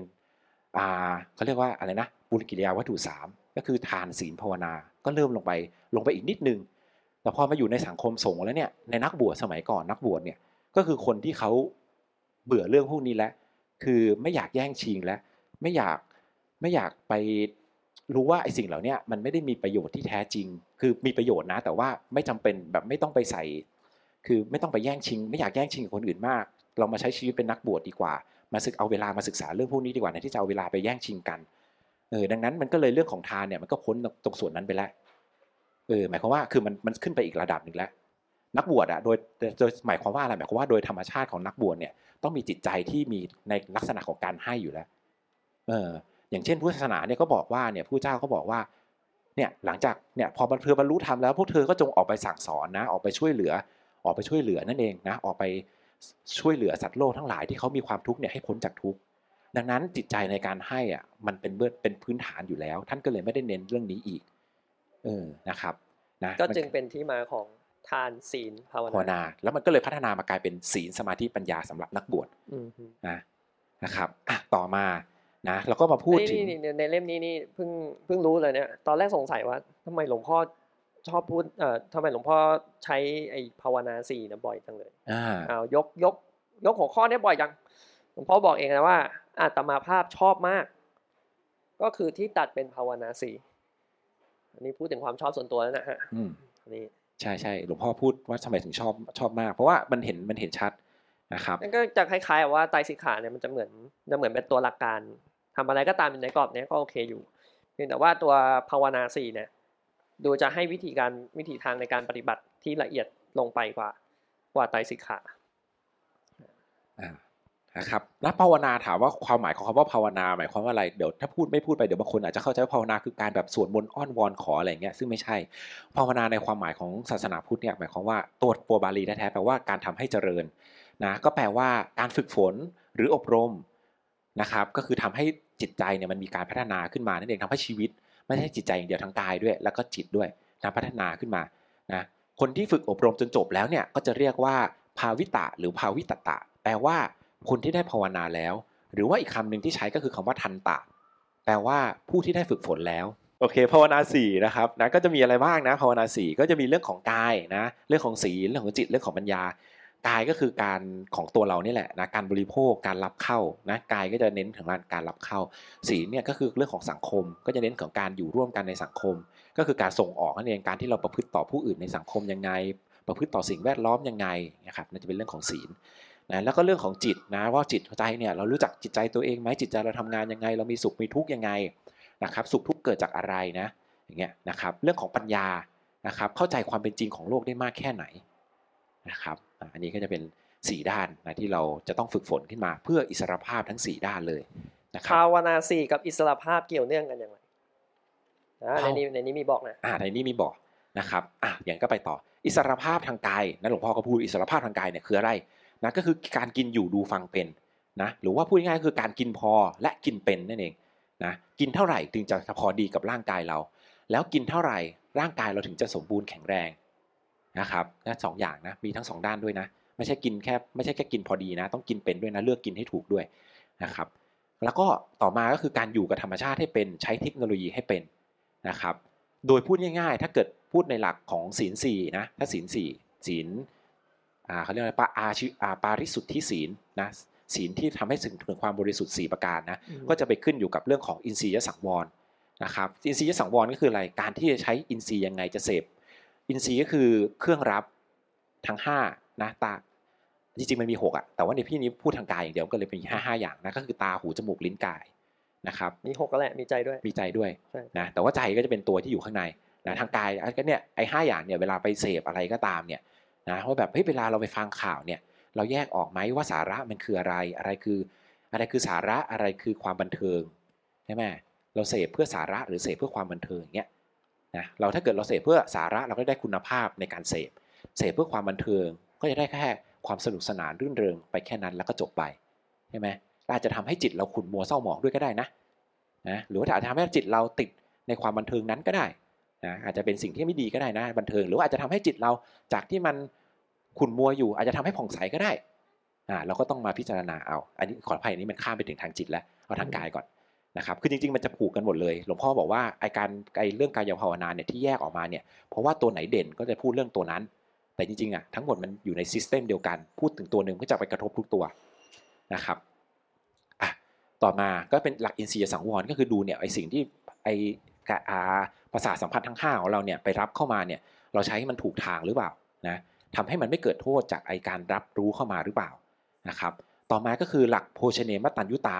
ก็คือเสพแต่พอดี เสพโดยพิจารณาคุณค่า และไม่ตกเป็นทาสของสิ่งที่เราเสพบริโภคนะเสพในที่นี้หมายความว่าทั้งเสพทั้งอาหาร เสพทั้งเสียงเพลง เสพทั้งข่าวสารนะเสพทางตาเสพทางหู เสพทั้งจมูกลิ้นกายทั้งหมดเลยนะครับทั้ง 5 ทางเลยนะแต่ส่วนใหญ่หลักๆที่เราจะเจอบ่อยๆ ก็คือ ตาดูหูฟังนี่แหละในเรื่องของของอเรื่องของการเสพบริโภคเนี่ยที่เราจะใช้เพราะช่วงนี้มันเดี๋ยวนี้มันเป็นยุคไอทีเนาะ เป็นยุคข่าวสารข้อมูลอะดังนั้นข้อมูลข่าวสารข้อมูลเยอะมากเลยหลวงพ่อก็บอกว่าเฮ้ยมันต้องใช้ให้เป็นนะ ถ้าเราใช้ไม่เป็นเนี่ยเราตกเป็นทาสของข่าวสารข้อมูลเลยนะนะก็เทกันตามกันไปโดยที่เราบางทีเราก็ไม่ได้ตรวจสอบความเป็นจริงด้วยซ้ำว่าไอสิ่งที่มันออกมาเนี่ยมันจริงหรือเปล่าบางทีเราก็ตามกระแสโลกไปนะครับก็จะไปถึงเรื่องของอธิปไตยสามอีก ซึ่งเราจะไม่พูดไว้เดี๋ยวไปพูดในอืมภาคต่อๆไปนะครับเดี๋ยวมันจะยาวอะต่อมาอิสรภาพทางจิตนะครับ อิสรภาพทางจิตเนี่ยคืออะไรนะครับ ก็คือสังจิตคมสังคมพูดไปยังสังคม อ่าสังคมรวมอยู่ด้วยกันโอเคนะครับนะอ้าวอ่าก็คือไปขาออกนั่นเองสังคมก็คือขาออกว่าเฮ้ยเราพอเราเราเนี่ยเราไอไอสิ่งที่เรารับรู้มาเนี่ยเราจะปฏิบัติต่อสังคมยังไงนะเราจะทำยังไงให้สังคมอ่าเจริญขึ้นดีขึ้นเนี่ยเราจะมีปฏิสัมพันธ์ยังไง เราจะคุยกันยังไง ใช่ไหมเราจะคุยกันด้วยจิตใจที่มันมีเมตตากรุณามุทิตาใช่ไหมพูดด้วยความรู้สึกเป็นเพื่อนเป็นมิตรกันใช่ไหม ไม่ได้พูดด้วยความเป็นศัตรูไม่ได้พูดด้วยความขัดแย้งพูดอย่างเป็นกลางอืมอ่าอย่างเงี้ยนั่นก็เป็นเรื่องของทางสังคมที่เราก็ศึกษาออกไป มันก็จะออกมาเป็นเรื่องของอ่ามันมีอะไรบ้างนะมีอยู่สี่อันอะที่จบด้วยสมารัตตาหลวงพี่ สังขารวัตถุสี่อ่าสังขารวัตถุสี่มีทานทานปิยวาจาปิยวาจาอัตถจริยา แล้วก็สมารัตตาสี่อย่างด้วยกันนะก็คือรู้จักให้กับสังคมอืมให้สิ่งที่ดีให้สิ่งที่มีประโยชน์ใช่ไหมครับปิยวาจารู้จักพูดด้วยสิ่งที่มันไพเราะพูดในคำที่ เขาไม่รู้สึก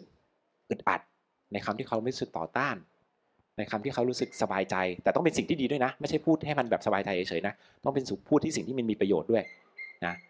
อันที่สามอัตถจริยาอ่าเสียสละมีความเสียสละในสังคมไหมช่วยเหลือผู้อื่นไหมนะครับนะแล้วก็สุดท้ายคือสมานตตานะมีความเสมอสมานเท่าเทียมกันไหมหมายถึงว่าเท่าเทียมกันในที่นี้ไม่ได้หมายความว่าฉันต้องได้เท่าคนอื่นนะแต่หมายความว่าร่วมสุขร่วมทุกข์กันไหมคนอื่นสุข เราสุขสุขด้วยกันทุกข์ทุกข์ด้วยกัน อันนี้คือสมานตตา บางคนเข้าใจผิดเข้าใจว่าเฮ้ยฉันคนนี้ได้ร้อยหนึ่งฉันต้องได้ร้อยหนึ่งเหมือนกันอืมและอันเนี้ยคือสมานตตาไม่ใช่นะครับสมานตตาไม่ได้หมายความว่าฉันต้องได้เท่าคนอื่นนะแต่ว่าในทางจิตใจอะฉันอะมีความรู้สึกร่วมกับคนอื่นเออสังคมเดียวกันมันก็ต้องช่วยกันอยู่ด้วยกัน ไม่ใช่แบบเฮ้ยฉันจะเอาตัวรอดคนเดียว อันนั้นคือเห็นแก่ตัวเออสมานตตาคือการที่เอาอกเอาใจเห็นใจผู้อื่น อิสรภาพทางจิตนะครับอะ เราก็มาดูว่าจิตเราอะดีงามหรือว่าหมกมุ่นมัวเมานะหรือทำยังไงให้จิตใจเราหลุดพ้นนะครับก็มีอะไรบ้างก็มีสร้างให้จิตมีสมรรถภาพนะทำให้มีคุณภาพจิต แล้วก็มีสุขภาพจิตนะมีอยู่ 3 ข้อด้วยกัน สมรรถภาพคืออะไร หมายความว่า จิตมันพร้อมที่จะทำงานอะ จิตมันมีความแข็งแรงอะเออจิตมันมีกำลังอะอืมนะจิตมีคุณภาพคืออะไรจิตมันไม่ไม่เศร้าหมองอะ จิตมันแบบจิตมันสะอาด จิตมันโปร่งใสอืมเออจิตมันมีความสุข นะสุขภาพจิตที่ดีนะจิตไม่ป่วยอะอือฮึอะพูดง่ายๆอะถ้าเกิดพูดง่ายๆก็คือจิตไม่ป่วย ถ้าจิตป่วยเราน่าจะเข้าใจแหละ คนป่วยอะคนป่วยมากๆก็เป็นซึมเศร้าอย่างเงี้ยคือจิตสุขภาพจิตไม่ดีใช่ไหมถ้าตรงกันข้ามคือสุขภาพจิตเป็นคนเบิกบานร่าเริงแจ่มใสอย่างเงี้ยสุขภาพจิตที่ดีนะครับตัวสำคัญครับอิสรภาพทางปัญญาอ้าวข้ามเลยไปต่อเลยอิสระภาพทางปัญญานะครับก็คือใช้ปัญญาอย่างเป็นกลางเนี่ยโดยที่มันไม่ถูกอคติอคติทั้งสามก็คือไม่ถูกความชอบความชังหรือว่า ความไม่เข้าใจไม่รู้ดึงไปนะครับนะก็มีมีใช้ใช้อย่างที่มันเป็นยามีปัญญาอย่างแท้จริงที่เข้าใจธรรมชาติของสิ่งนั้นๆ อย่างแท้จริง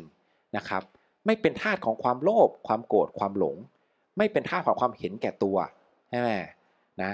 เห็นแก่ตัวเนี่ยคนคนฉลาดเนี่ยคนฉลาดฉลาดในทางพุทธกับฉลาดฉลาดในทางโลกไม่เหมือนกันนะฉลาดในทางโลกหมายความว่าเป็นคนมีปัญญามากใช่ไหมรอบรู้ในหลาย ๆ อย่างใช่ไหมอันนี้คือฉลาดทางโลก แต่ฉลาดในทางพุทธคือเป็นคนที่ไม่ไม่ติด ไม่เป็นทาสทางปัญญาด้วยอะคือไม่เป็นทาสในความรู้อันนั้นด้วยเอออย่างฉลาดในทางโลกอย่างฉลาดอย่างสมมติว่าจิตวิทยาในทางโลกใช่ไหมหลวงพ่อชอบยกตัวอย่าง จิตวิทยาทางโลกก็คือจิตจิตวิทยาล้วงกระเป๋า คือทำยังไง ให้ฉันได้เงินจากกระเป๋าเขาเยอะอืมอืมๆอันนี้คือวิชาจิตวิทยาทางโลกอืมแต่จิตวิทยาในทางพุทธเนี่ยคืออะไร คือจะทำยังไงให้คนมีจิตสุขภาพจิตที่ดี ก็คือไม่เป็นทาสของความโลภโกรธหลง ใช่ ไม่เป็นทาสของกิเลสนั่นเองนะมันต่างกันนะครับแล้วดูเหมือนว่าในช่วงเนี้ยในในท้ายครึ่งเล่มเนี่ยตรงส่วนเนี้ยแหละที่จะมีพูดถึงเทคโนโลยี ใช่ใช่ใช่นะครับนะอันนี้ก็อันนี้ก็พูดถึงอะโอเค นั่นเองพูดง่ายๆคือปัญญาก็คือเราไม่เป็นทาสของวัตถุ ไม่เป็นทาสของเทคโนโลยีนะคือใช้ไม่เป็นนั่นเองนะครับใช้แล้วทำให้เกิดปัญหาแก่สังคม ใช้แล้วทำให้เกิดปัญหาที่ทำให้มันไม่พ้นทุกข์นะเพราะว่าไม่เข้าใจความเป็นจริงของธรรมชาติเนี่ยนะ นะก็คืออะไรแบบว่าใช้เพราะว่าอยากให้มันเป็นอย่างที่ตัวเองให้เป็นอะ ไม่ได้ใช้แบบโดยที่รู้ว่ามันควรจะเป็นยังไงครับนะไม่รู้ก็คือหลักๆ ก็คือไม่รู้เหตุปัจจัยของมันนั่นเอง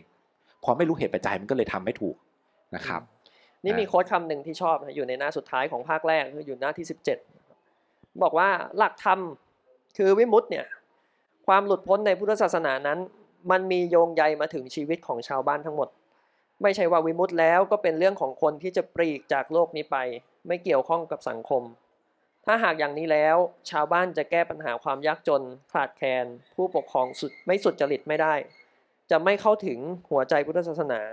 เราแก้ปัญหาไม่ได้ในทำนองนี้ คือว่าที่จริงนั้นการปฏิบัติธรรมให้ถึงวิมุตติไม่ใช่เรื่องของผู้ปลีกตัวออกจากสังคมเท่านั้น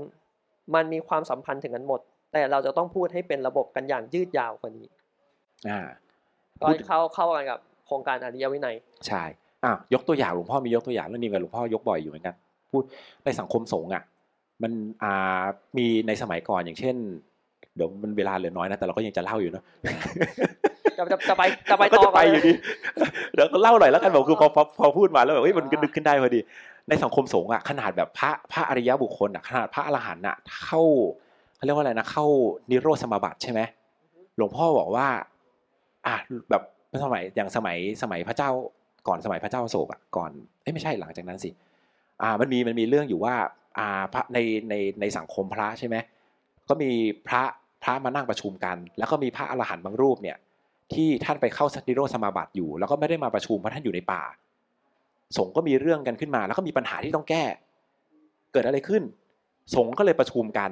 แล้วก็ลงโทษพระที่ไม่มาประชุมอะคือที่เป็นพระอรหันต์แล้วนะคือพ้นทุกข์แล้วนะ บอกว่าเฮ้ยคุณต้องไปทำหน้าที่นี้ เพราะว่าคุณไม่มาประชุม คือจริงๆไม่ใช่เรื่องของไม่มาประชุมอย่างเดียวคือท่านมีความสามารถด้านนั้นด้วย เออ แต่ท่านก็บอกว่าสงฆ์อะประชุมกันแล้วลงโทษด้วยนะมคือแม้กระทั่งว่าคุณไม่มีกิเลสแล้ว ไม่ใช่ว่าคุณไม่มีหน้าที่ต่อสังคมนะไม่ใช่มเออ หลวงพ่อเขาบอกว่ามีต้องทำต้องช่วยกัน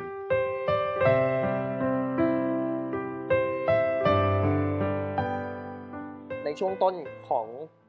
ของเรื่องเนี่ย หลวงพ่อจะเขาเรียกว่าโปรนะโปรโมทคือให้พูดถึงแง่ดีของการมีเทคโนโลยีในแง่ที่เข้ามาช่วยทำให้อะไรต่างๆ มันง่ายขึ้น ช่วยทำให้เกิดความสะดวกสบาย แล้วก็ผ่อนแรงทุ่นแรงต่างๆ นานา จนท่านใช้คำว่าเหมือนดังว่าถึงสมัยที่มนุษย์อยู่ในแดนเนรมิตคือไม่ว่าจะทำอะไรก็ตามเนี่ยเทคโนโลยีต่างๆ มันมันมันสะดวกหมดอะ จะล้างจานชามอะไรก็มีเครื่องล้างจะเอ่อต้องการแสงสว่างก็กดเปิดปิดไฟทีนี้เอ่อแต่ว่า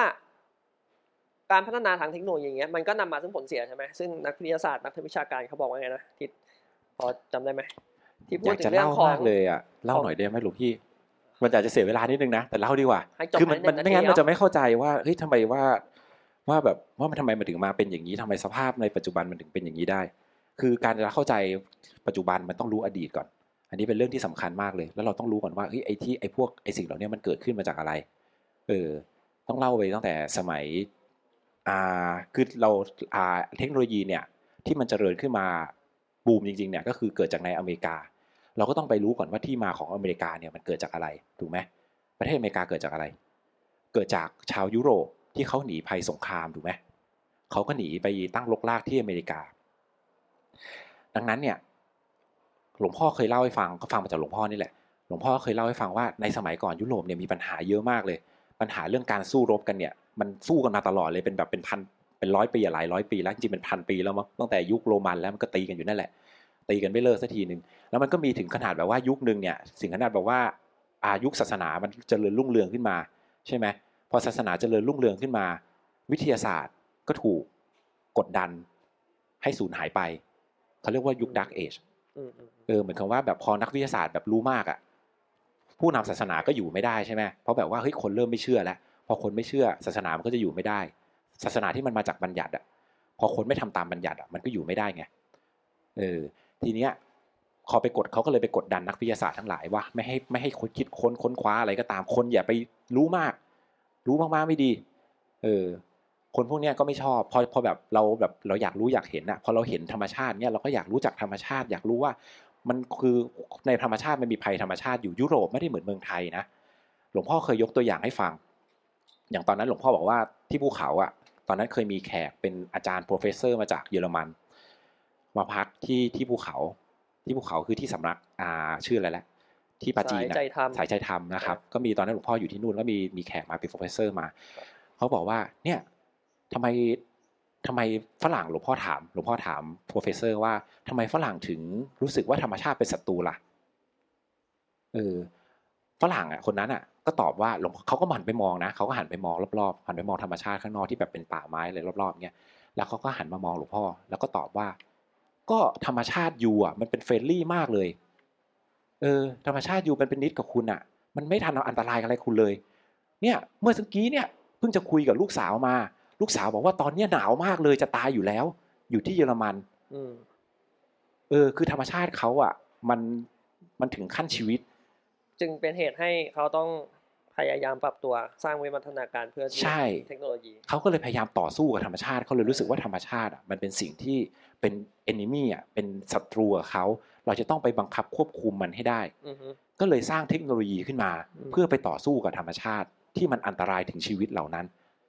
พื่อสะดวกเพื่ออำนวยความสะดวกให้ชีวิตมันสามารถอยู่ได้นั่นเองอือฮึนะอันนี้ก็เลยเป็นที่มาของมัน ซึ่งมันก็มาในมันก็มาเจริญในอเมริกาอือฮึคนอเมริกาเนี่ยหลวงพ่อเขาเล่าให้ฟังว่าในไปดูในประวัติศาสตร์อเมริกาก็ได้ในสมัยแรกๆอะจากเดินทางจากยุโรปไปอเมริกาใช่ไหมเขาก็นั่งเรือข้ามไป กว่าจะไปถึงอเมริกาได้อะคนบนเรือตายไปเกินครึ่งแรกๆอะคือตายไปเกินครึ่งทุกรอบเลย แล้วพอถึงหน้าหนาวไปลงที่อเมริกาถึงหน้าหนาวปุ๊บตายหมดเลยอือฮึ เพราะว่าไม่เคยเจออากาศหนาวขนาดนั้น คือหน้าร้อนไม่เป็นไรนะ พอมันไปลงหน้าร้อนก็ไม่เป็นไรมันก็พออยู่ได้ พอไปเจอหน้าหนาวปุ๊บอะคืออากาศมันแบบซีเวียคือมันแบบถึงตาย คนก็ตายหมด จนกระทั่ง ไปเจออินเดียแดงที่คนอเมริกาตั้งถิ่นฐานที่อเมริกาได้ก็เพราะว่ามีคนอินเดียแดงเนี่ยไปสอน ว่าจะอยู่ยังไงในอากาศอย่างเงี้ยอืมอืมจะใช้ชีวิตยังไงจะหาข้าวหาปลายังไงในอากาศอย่างเงี้ยจนกระทั่งคนอเมริกาเนี่ยสามารถตั้งลกลากขึ้นมาได้ และคนอเมริกาก็เลยมีความรู้สึกอยู่ในใจอยู่เสมอว่า ฉันจะต้องต่อสู้ดิ้นรนนะ เพราะว่าธรรมเบื้องหลังเขามาอย่างนี้ไงเขาต่อสู้มาตั้งแต่ยุโรปแล้ว แล้วเขาก็ต่อสู้กับธรรมชาติด้วยต่อสู้กับศาสนามาด้วยอือฮึเออเขาก็เลยพยายามต่อสู้ดิ้นรน แล้วเขาก็มีความเขาจะมีในในในในในประเทศอเมริกาเราจะได้ยินคำหลวงพ่อพ่อเล่าให้ฟังเล่าให้ฟังว่าเขาจะพูดบ่อยๆคำว่า frontier อืมอืม new frontier ก็คือต้องไปหาแนวหน้า frontier คือแบบไปบุกบุกเบิกอะอืมบุกเบิกใหม่ๆ อย่างเงี้ยอเมริกาอย่างเงี้ยเขาจะมีคำขวัญสมัยก่อนว่า go west young man หมายความว่าคนหนุ่มสาวเธอจงพากันไปทางตะวันตกเถิดเพราะเขาขึ้นฝั่งทางตะวันออกเขาก็จะบุกเบิกจนกระทั่งจากตะวันออก ยาวไปจนถึงตะวันตกเลยอืมก็คือไปหา new frontier ไปหา frontier ใหม่ๆ ตลอดเวลาเพราะรู้ว่าอยู่ที่เดิมไม่ได้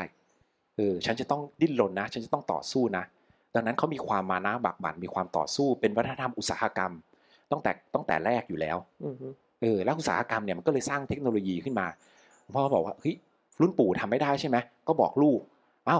รุ่นปู่ทำไม่ได้ ลูกหลานทำให้ได้นะ ลูกหลานทำให้อาลูกทำให้ได้ หลานทำให้ได้นะ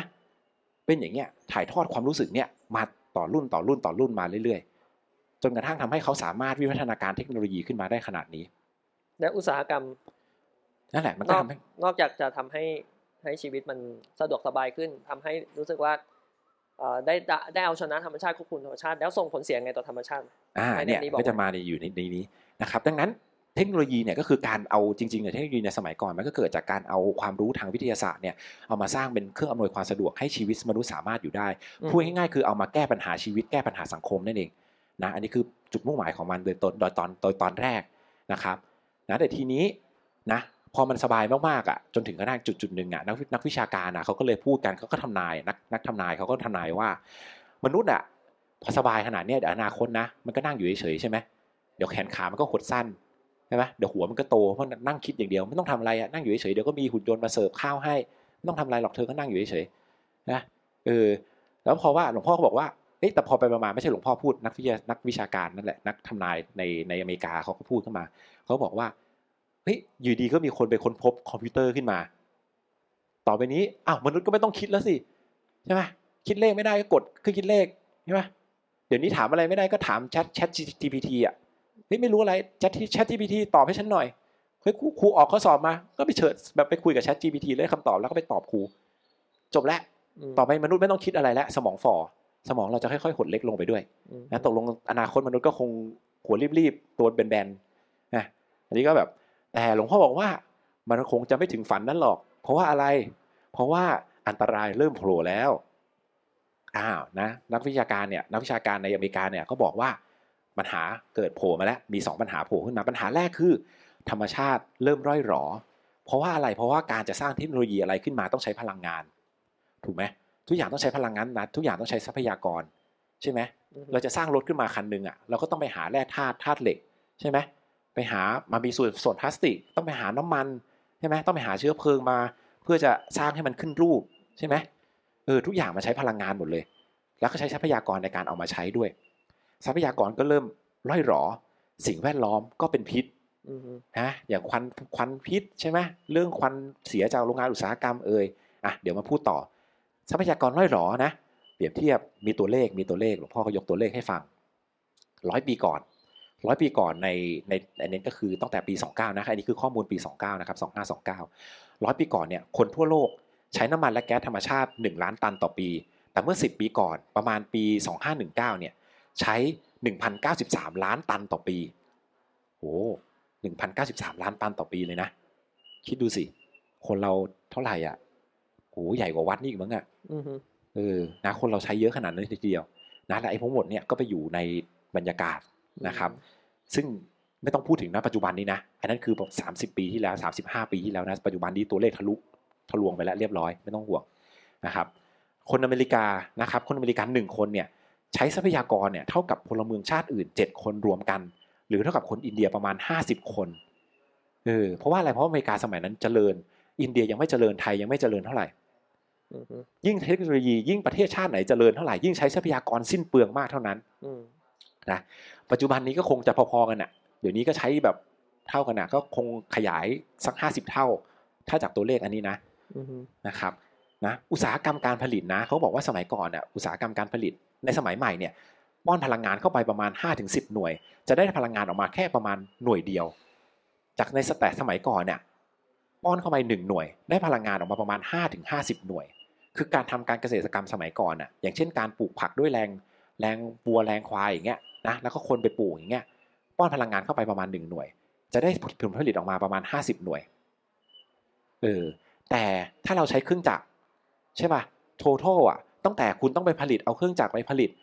อ่ารถยนต์ใช่ไหมรถไถใช่ไหมต้องเอารถไถเนี่ยมาไถนาใช่ไหมแล้วกว่าจะไถนาเสร็จไม่ได้ไถอย่างเดียวนะ หวานเดี๋ยวนี้ก็ไม่ได้หวานเองก็เอารถหวานว่ารถหวานรถเกียร์ดิน เดี๋ยวนี้ก็ไม่ถอนแล้ว หารถถอนให้ด้วย ใช่ป่ะมีวัชพืช เอาไปหา เราอาจจะต้องเรียกว่าเป็นเกษตรเชิงอุตสาหกรรมอ่าอุตสาหกรรมการเกษตร อุตสาหกรรมการเกษตรอะทั้งหมดอะไอ้ทั้พลังงานที่มันใช้ทั้งหมดอะรวมกันอะใส่เข้าไปสิบหน่วยอะได้ข้าวออกมาหน่วยเดียว ประมาณนี้ครับเออซึ่งมันตรงกันข้าวเลยมันสลับกัน ซึ่งเราอาจจะไม่เห็นไงเพราะว่ามันไปอยู่แบ็กดอร์ไงคือเรามันไปอยู่ข้างหลัง เราก็จะเห็นแค่ฉากหน้าว่าเอ้ยเราเอาเงินเอาเงินจ่ายไป แล้วมันก็ได้ผลผลิตออกมา แต่จริงๆไอ้เงินที่เราเอาไปจ่ายอะไอ้กว่ามันจะได้มามันกินพลังงานไปเท่าไหร่ตามสายเชนของมันอะซึ่งเราไม่ได้เห็นมันใหญ่มากเลยนะครับนะอันนี้ก็เป็นข้อแรกเนาะก็ทรัพยากรทรัพยากรธรรมชาติล่อยหลอมาก ๆแล้วนะครับ ต่อมา พลังงานพลังงานเนี่ยไอทรัพยากรพลังงานที่เรามาใช้เนี่ยอย่างเช่น เงินทองดีบุกตะกั่วทองแดง แล้วน้ำมันแก๊สธรรมชาติที่เราใช้เนี่ยทั้งหมดเนี่ย โลกใช้เวลาสั่งสมมากว่าจะได้ไอ้พวกนี้ออกมา ประมาณ 200อ่าไม่ใช่ 200 พูดผิดประมาณหลายล้านปีใช่ป่ะกว่าได้น้ำมันหนึ่งหยดอะมันต้องเอาซากไดโนเสาร์อะไปอยู่ใต้ชั้นหินอะ กี่ล้านปีอะกว่ามันจะกันออกมาเป็นน้ำมันหนึ่งหยดอะอือฮึใช้เวลาเป็นล้านปีอะแต่คนอะ นักวิชาการอะคาดทำนายไว้ว่า ไอ้ของพวกเนี้ยจะหมดภายในสองร้อยปี ของที่มันสะสมมาล้านปีอะมนุษย์จะเอามาใช้จนหมดภายในสองร้อยปี เออถ้าเราใช้กันด้วยอัตราตอนนั้นนะอือฮึแต่ซึ่งถ้าอัตราตอนนี้อาจจะไม่ถึงสองร้อยปีแล้วก็ได้นะครับ หลักๆเนี่ย อันนี้จริงๆเราเราเราสามารถพูดโดยสรุปได้เลยว่า หลักๆ เนี่ยท่านก็จะพูดถึงเรื่องของอาการใช้ทรัพยากทรัพยากรโดยสิ้นสิ้นเปลือง แล้วก็อ่าอ่าการอยู่ตกเป็นทาสของเทคโนโลยีต่าง ๆ นั้นนะแล้วทีนี้มาถึงตัวตัวสำคัญก็คือว่าเออแล้วศาสนามันจะหมดไปไหมแล้วก็เรื่องของมนุษย์เอง นะครับนะเทคโนโลยีมันมันมันเจริญก้าวไกลขึ้น สิ่งที่มันเกิดขึ้นก็คือพอร่างพอมนุษย์ไม่ได้พัฒนาจิตใจ เทคโนโลยีดีขึ้น ก็ทำให้อาวุธ มันอันตรายมากขึ้นอย่างเมื่อก่อนมันมีแค่แค่ เมื่อก่อนมีอะไรเมื่อก่อนมีหินใช่ไหมคนก็เอาหินปากันใช่ไหมพอมีปืน พอมีคิดดินปืนได้คนก็เอาปืนยิงกันใช่ไหมพอมีระเบิดคนก็เอาระเบิดคว้างกันใช่ไหมพอมีปรมาณูคนก็เอาปรมาณูปรมาณูปรมาณูยิงกัน เออเพราะว่าอะไรเพราะมันคนก็คนเหมือนเดิมอะมันก็ตีกันเหมือนเดิมนั่นแหละ พออาวุธมันแรงขึ้น มันก็ทำให้เกิดความสูญเสียได้มากขึ้น สิ่งกระผลกระทบมันก็มากขึ้น เท่านั้นเองนะครับทุกข์ก็มากขึ้นตามไปด้วยใช่ไหมความกลัวความกังวลภัยกังวลก็เกิดขึ้นจิตใจมนุษย์ก็มีความสุขน้อยลงไปอีกนะครับศาสนาไม่หมดอ่ามาถึงศาสนาไม่หมดแล้วนะทุกทางทุกภัยทางจิตใจนะครับก็ไม่ได้หายไปเลย แล้วก็เพิ่มขึ้นมาด้วยนะอย่างที่เล่าให้ฟังเมื่อกี้นะความอยากมีเหมือนเดิมนั่นแหละความวิตกกังวลความกังวลกระวายความอับอั้น ความขุ่นมัว ความเว้าความหงอยเหงา ใช่ไหมใครบอกว่ามีโซเชียลมีเดียแล้วทำให้ความเหงาลดลง จริงไหมเอาเราเราอยู่ในยุคมีเราอยู่ในยุคโซเชียลแล้วอะเราเทียบกันเลย สมัยเนี้ยคนเป็นโรคซึมเศร้ากับสมัยก่อนคนเป็นโรคซึมเศร้าอะอันไหนเยอะกว่ากัน สมัยนี้คนฆ่าตัวตายกับสมัยก่อนคนฆ่าตัวตายสักสามสิบปีที่แล้วอะอันไหนเยอะกว่ากัน มันก็ไม่แน่นะ สมัยก่อนนั้นจะไม่รู้ข่าวก็ได้ เราไม่รู้เพราะว่าเมืองไทยไม่ค่อยคิด ถ้าอเมริกาเขามีตัวเลขชัดเจนอืมเอออเมริกา เป็นปัญหาในยุคยุคตอนนั้นเลยนะปี 29 อะเพราะว่าอเมริกาปี 29 ก็คือเทคโนโลยีเขาเจริญแล้วอือฮึเออคนเขาบอกว่าคนหนุ่มสาวอะเป็นที่แปลกใจมากเลยว่าทำไมคนหนุ่มสาวอายุ 17 18ถึงฆ่าตัวตาย เยอะมากในอเมริกา เยอะขึ้นกว่าเดิมแบบเขาเทียบนะจำนวนคนอะ ในเม็กซิโกอะคนในอเมริกาฆ่าตัวตายอะในอัตราส่วนประชากรอะเม็กซิโกยากจนมาก แต่คนฆ่าตัวตายน้อยกว่าอเมริกาห้าเท่า เพราะอะไร ทั้งๆที่อเมริกาทุกอย่างมีหมด ของกินก็มีสะดวกสบายหมดโซเชียลมีเดีย ตอนนั้นอาจจะไม่ได้เจริญเท่านี้แต่มันก็มีอะ มี MSN มีอะไรอย่างเงี้ยมันสามารถโทรคุยได้ คนติดต่อกันง่ายขึ้นแต่ความว้าเหวงหงอยเหงามากขึ้น คนเป็นโรคซึมเศร้ามากขึ้น เออ เพราะอะไรนะก็เป็นโจทย์ต่อไปเดี๋ยวจะพูดถึงนะครับอะการแข่งขันก็มากขึ้นไปด้วยใช่ไหมอย่างสมัยนี้เราก็เห็นนะตั้งแต่เรียนแล้วโอ้ยจะให้เด็กได้ให้ลูกเราเรียนโรงเรียนไหนดีเฮ้ยอนาคตมันต้องแข่งขันกันนะความรู้ต้องมีนะ เออตั้งแต่เด็กเลยต้องเรียนพิเศษนะ ไม่งั้นเดี๋ยวสู้คนอื่นเขาไม่ได้นะ ใช่ไหมกดดันมากความสุขแทบไม่มีเลย โอกาสได้รับความสุขที่แท้ก็แทบไม่มีเลย วิ่งหาความเพลิดเพลิน หาความแก้เบื่อใช่ไหมเปิดเบื่อ เปิด Netflix ดูหนังโทรคุยกับเพื่อน สุดท้ายก็ไม่ได้ดีขึ้นใช่ไหมวิ่งกลับกลับติดไอ้สิ่งเหล่านี้มากขึ้นไปอีกใช่ไหมเวลาเวลาคิดก็ไม่มีไม่มีเวลามาหาค้นหาตัวเองว่าเฮ้ย ไอ้ความสุขความทุกข์ที่แท้ของเราเนี่ยมันคืออะไรก็ไม่มีใช่ไหมความสุขที่แท้จริงมันจะได้มายังไงก็ไม่รู้นะครับนะก็เลยได้แต่กบเกลื่อนความทุกข์ไปเรื่อยๆพอได้ความทุกข์เกิดความทุกข์ขึ้นมาก็เอาพวกโซเชียลมีเดียไปกบ เอาพวกเน็ตฟิกไปกบอย่างเงี้ยเออใช่ไหมหาอะไรเพลินๆใส่ไปเรื่อยๆ สุดท้ายความทุกข์ก็ไม่ได้หายไป พอความเพลินหายไปความทุกข์ก็กลับมาเหมือนเดิม ไม่ได้แก้ปัญหาความทุกข์ที่แท้จริงเลย รวมความแล้วเนี่ยก็คือว่าการมีเทคโนโลยีอืมที่มันพัฒนาขึ้นมาเนี่ย มันก็นำมาสู่ปัญหาหลาย ๆ อย่าง ทั้งในเรื่องปัญหาทางสังคม ปัญหาทางสิ่งแวดล้อม และก็รวมไปถึงปัญหาทางสุขภาพจิตของอมนุษย์ที่ที่อยู่ด้วยใช่ไหมครับแล้วทีนี้เนี่ยศาสนาเนี่ยมีบทบาทยังไงต่อ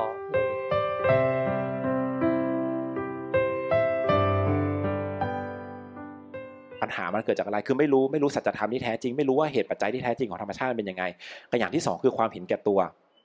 เออ เราก็ต้องมาดูว่าเฮ้ยเพราะว่ารู้แล้วอะ แต่ว่าเราเห็นแก่ตัว เราก็เลยใช้มันมันแบบเห็นแก่ตัวก็แบบฉันอยากเสพฉันอยากได้ ฉันอยากมีความสุขอะไรเงี้ยเออไม่ได้ตอบไม่ได้ตอบโจทย์ของชีวิตที่แท้จริง ใช่ไหมดังนั้นหน้าที่ของศาสนาต้องทํำยังไง ศาสนาเนี่ยมีหน้าที่ก็คือพัฒนามนุษย์ ให้สามารถเสพบริโภคสิ่งเหล่านี้อย่างถูกต้องอืมคือมนุษย์ที่พัฒนาแล้วอะ มนุษย์ที่จิตใจอะมันเจริญแล้ว เป็นยังไง มันก็จะมีก็ได้ไม่มีก็ได้ถูกไหม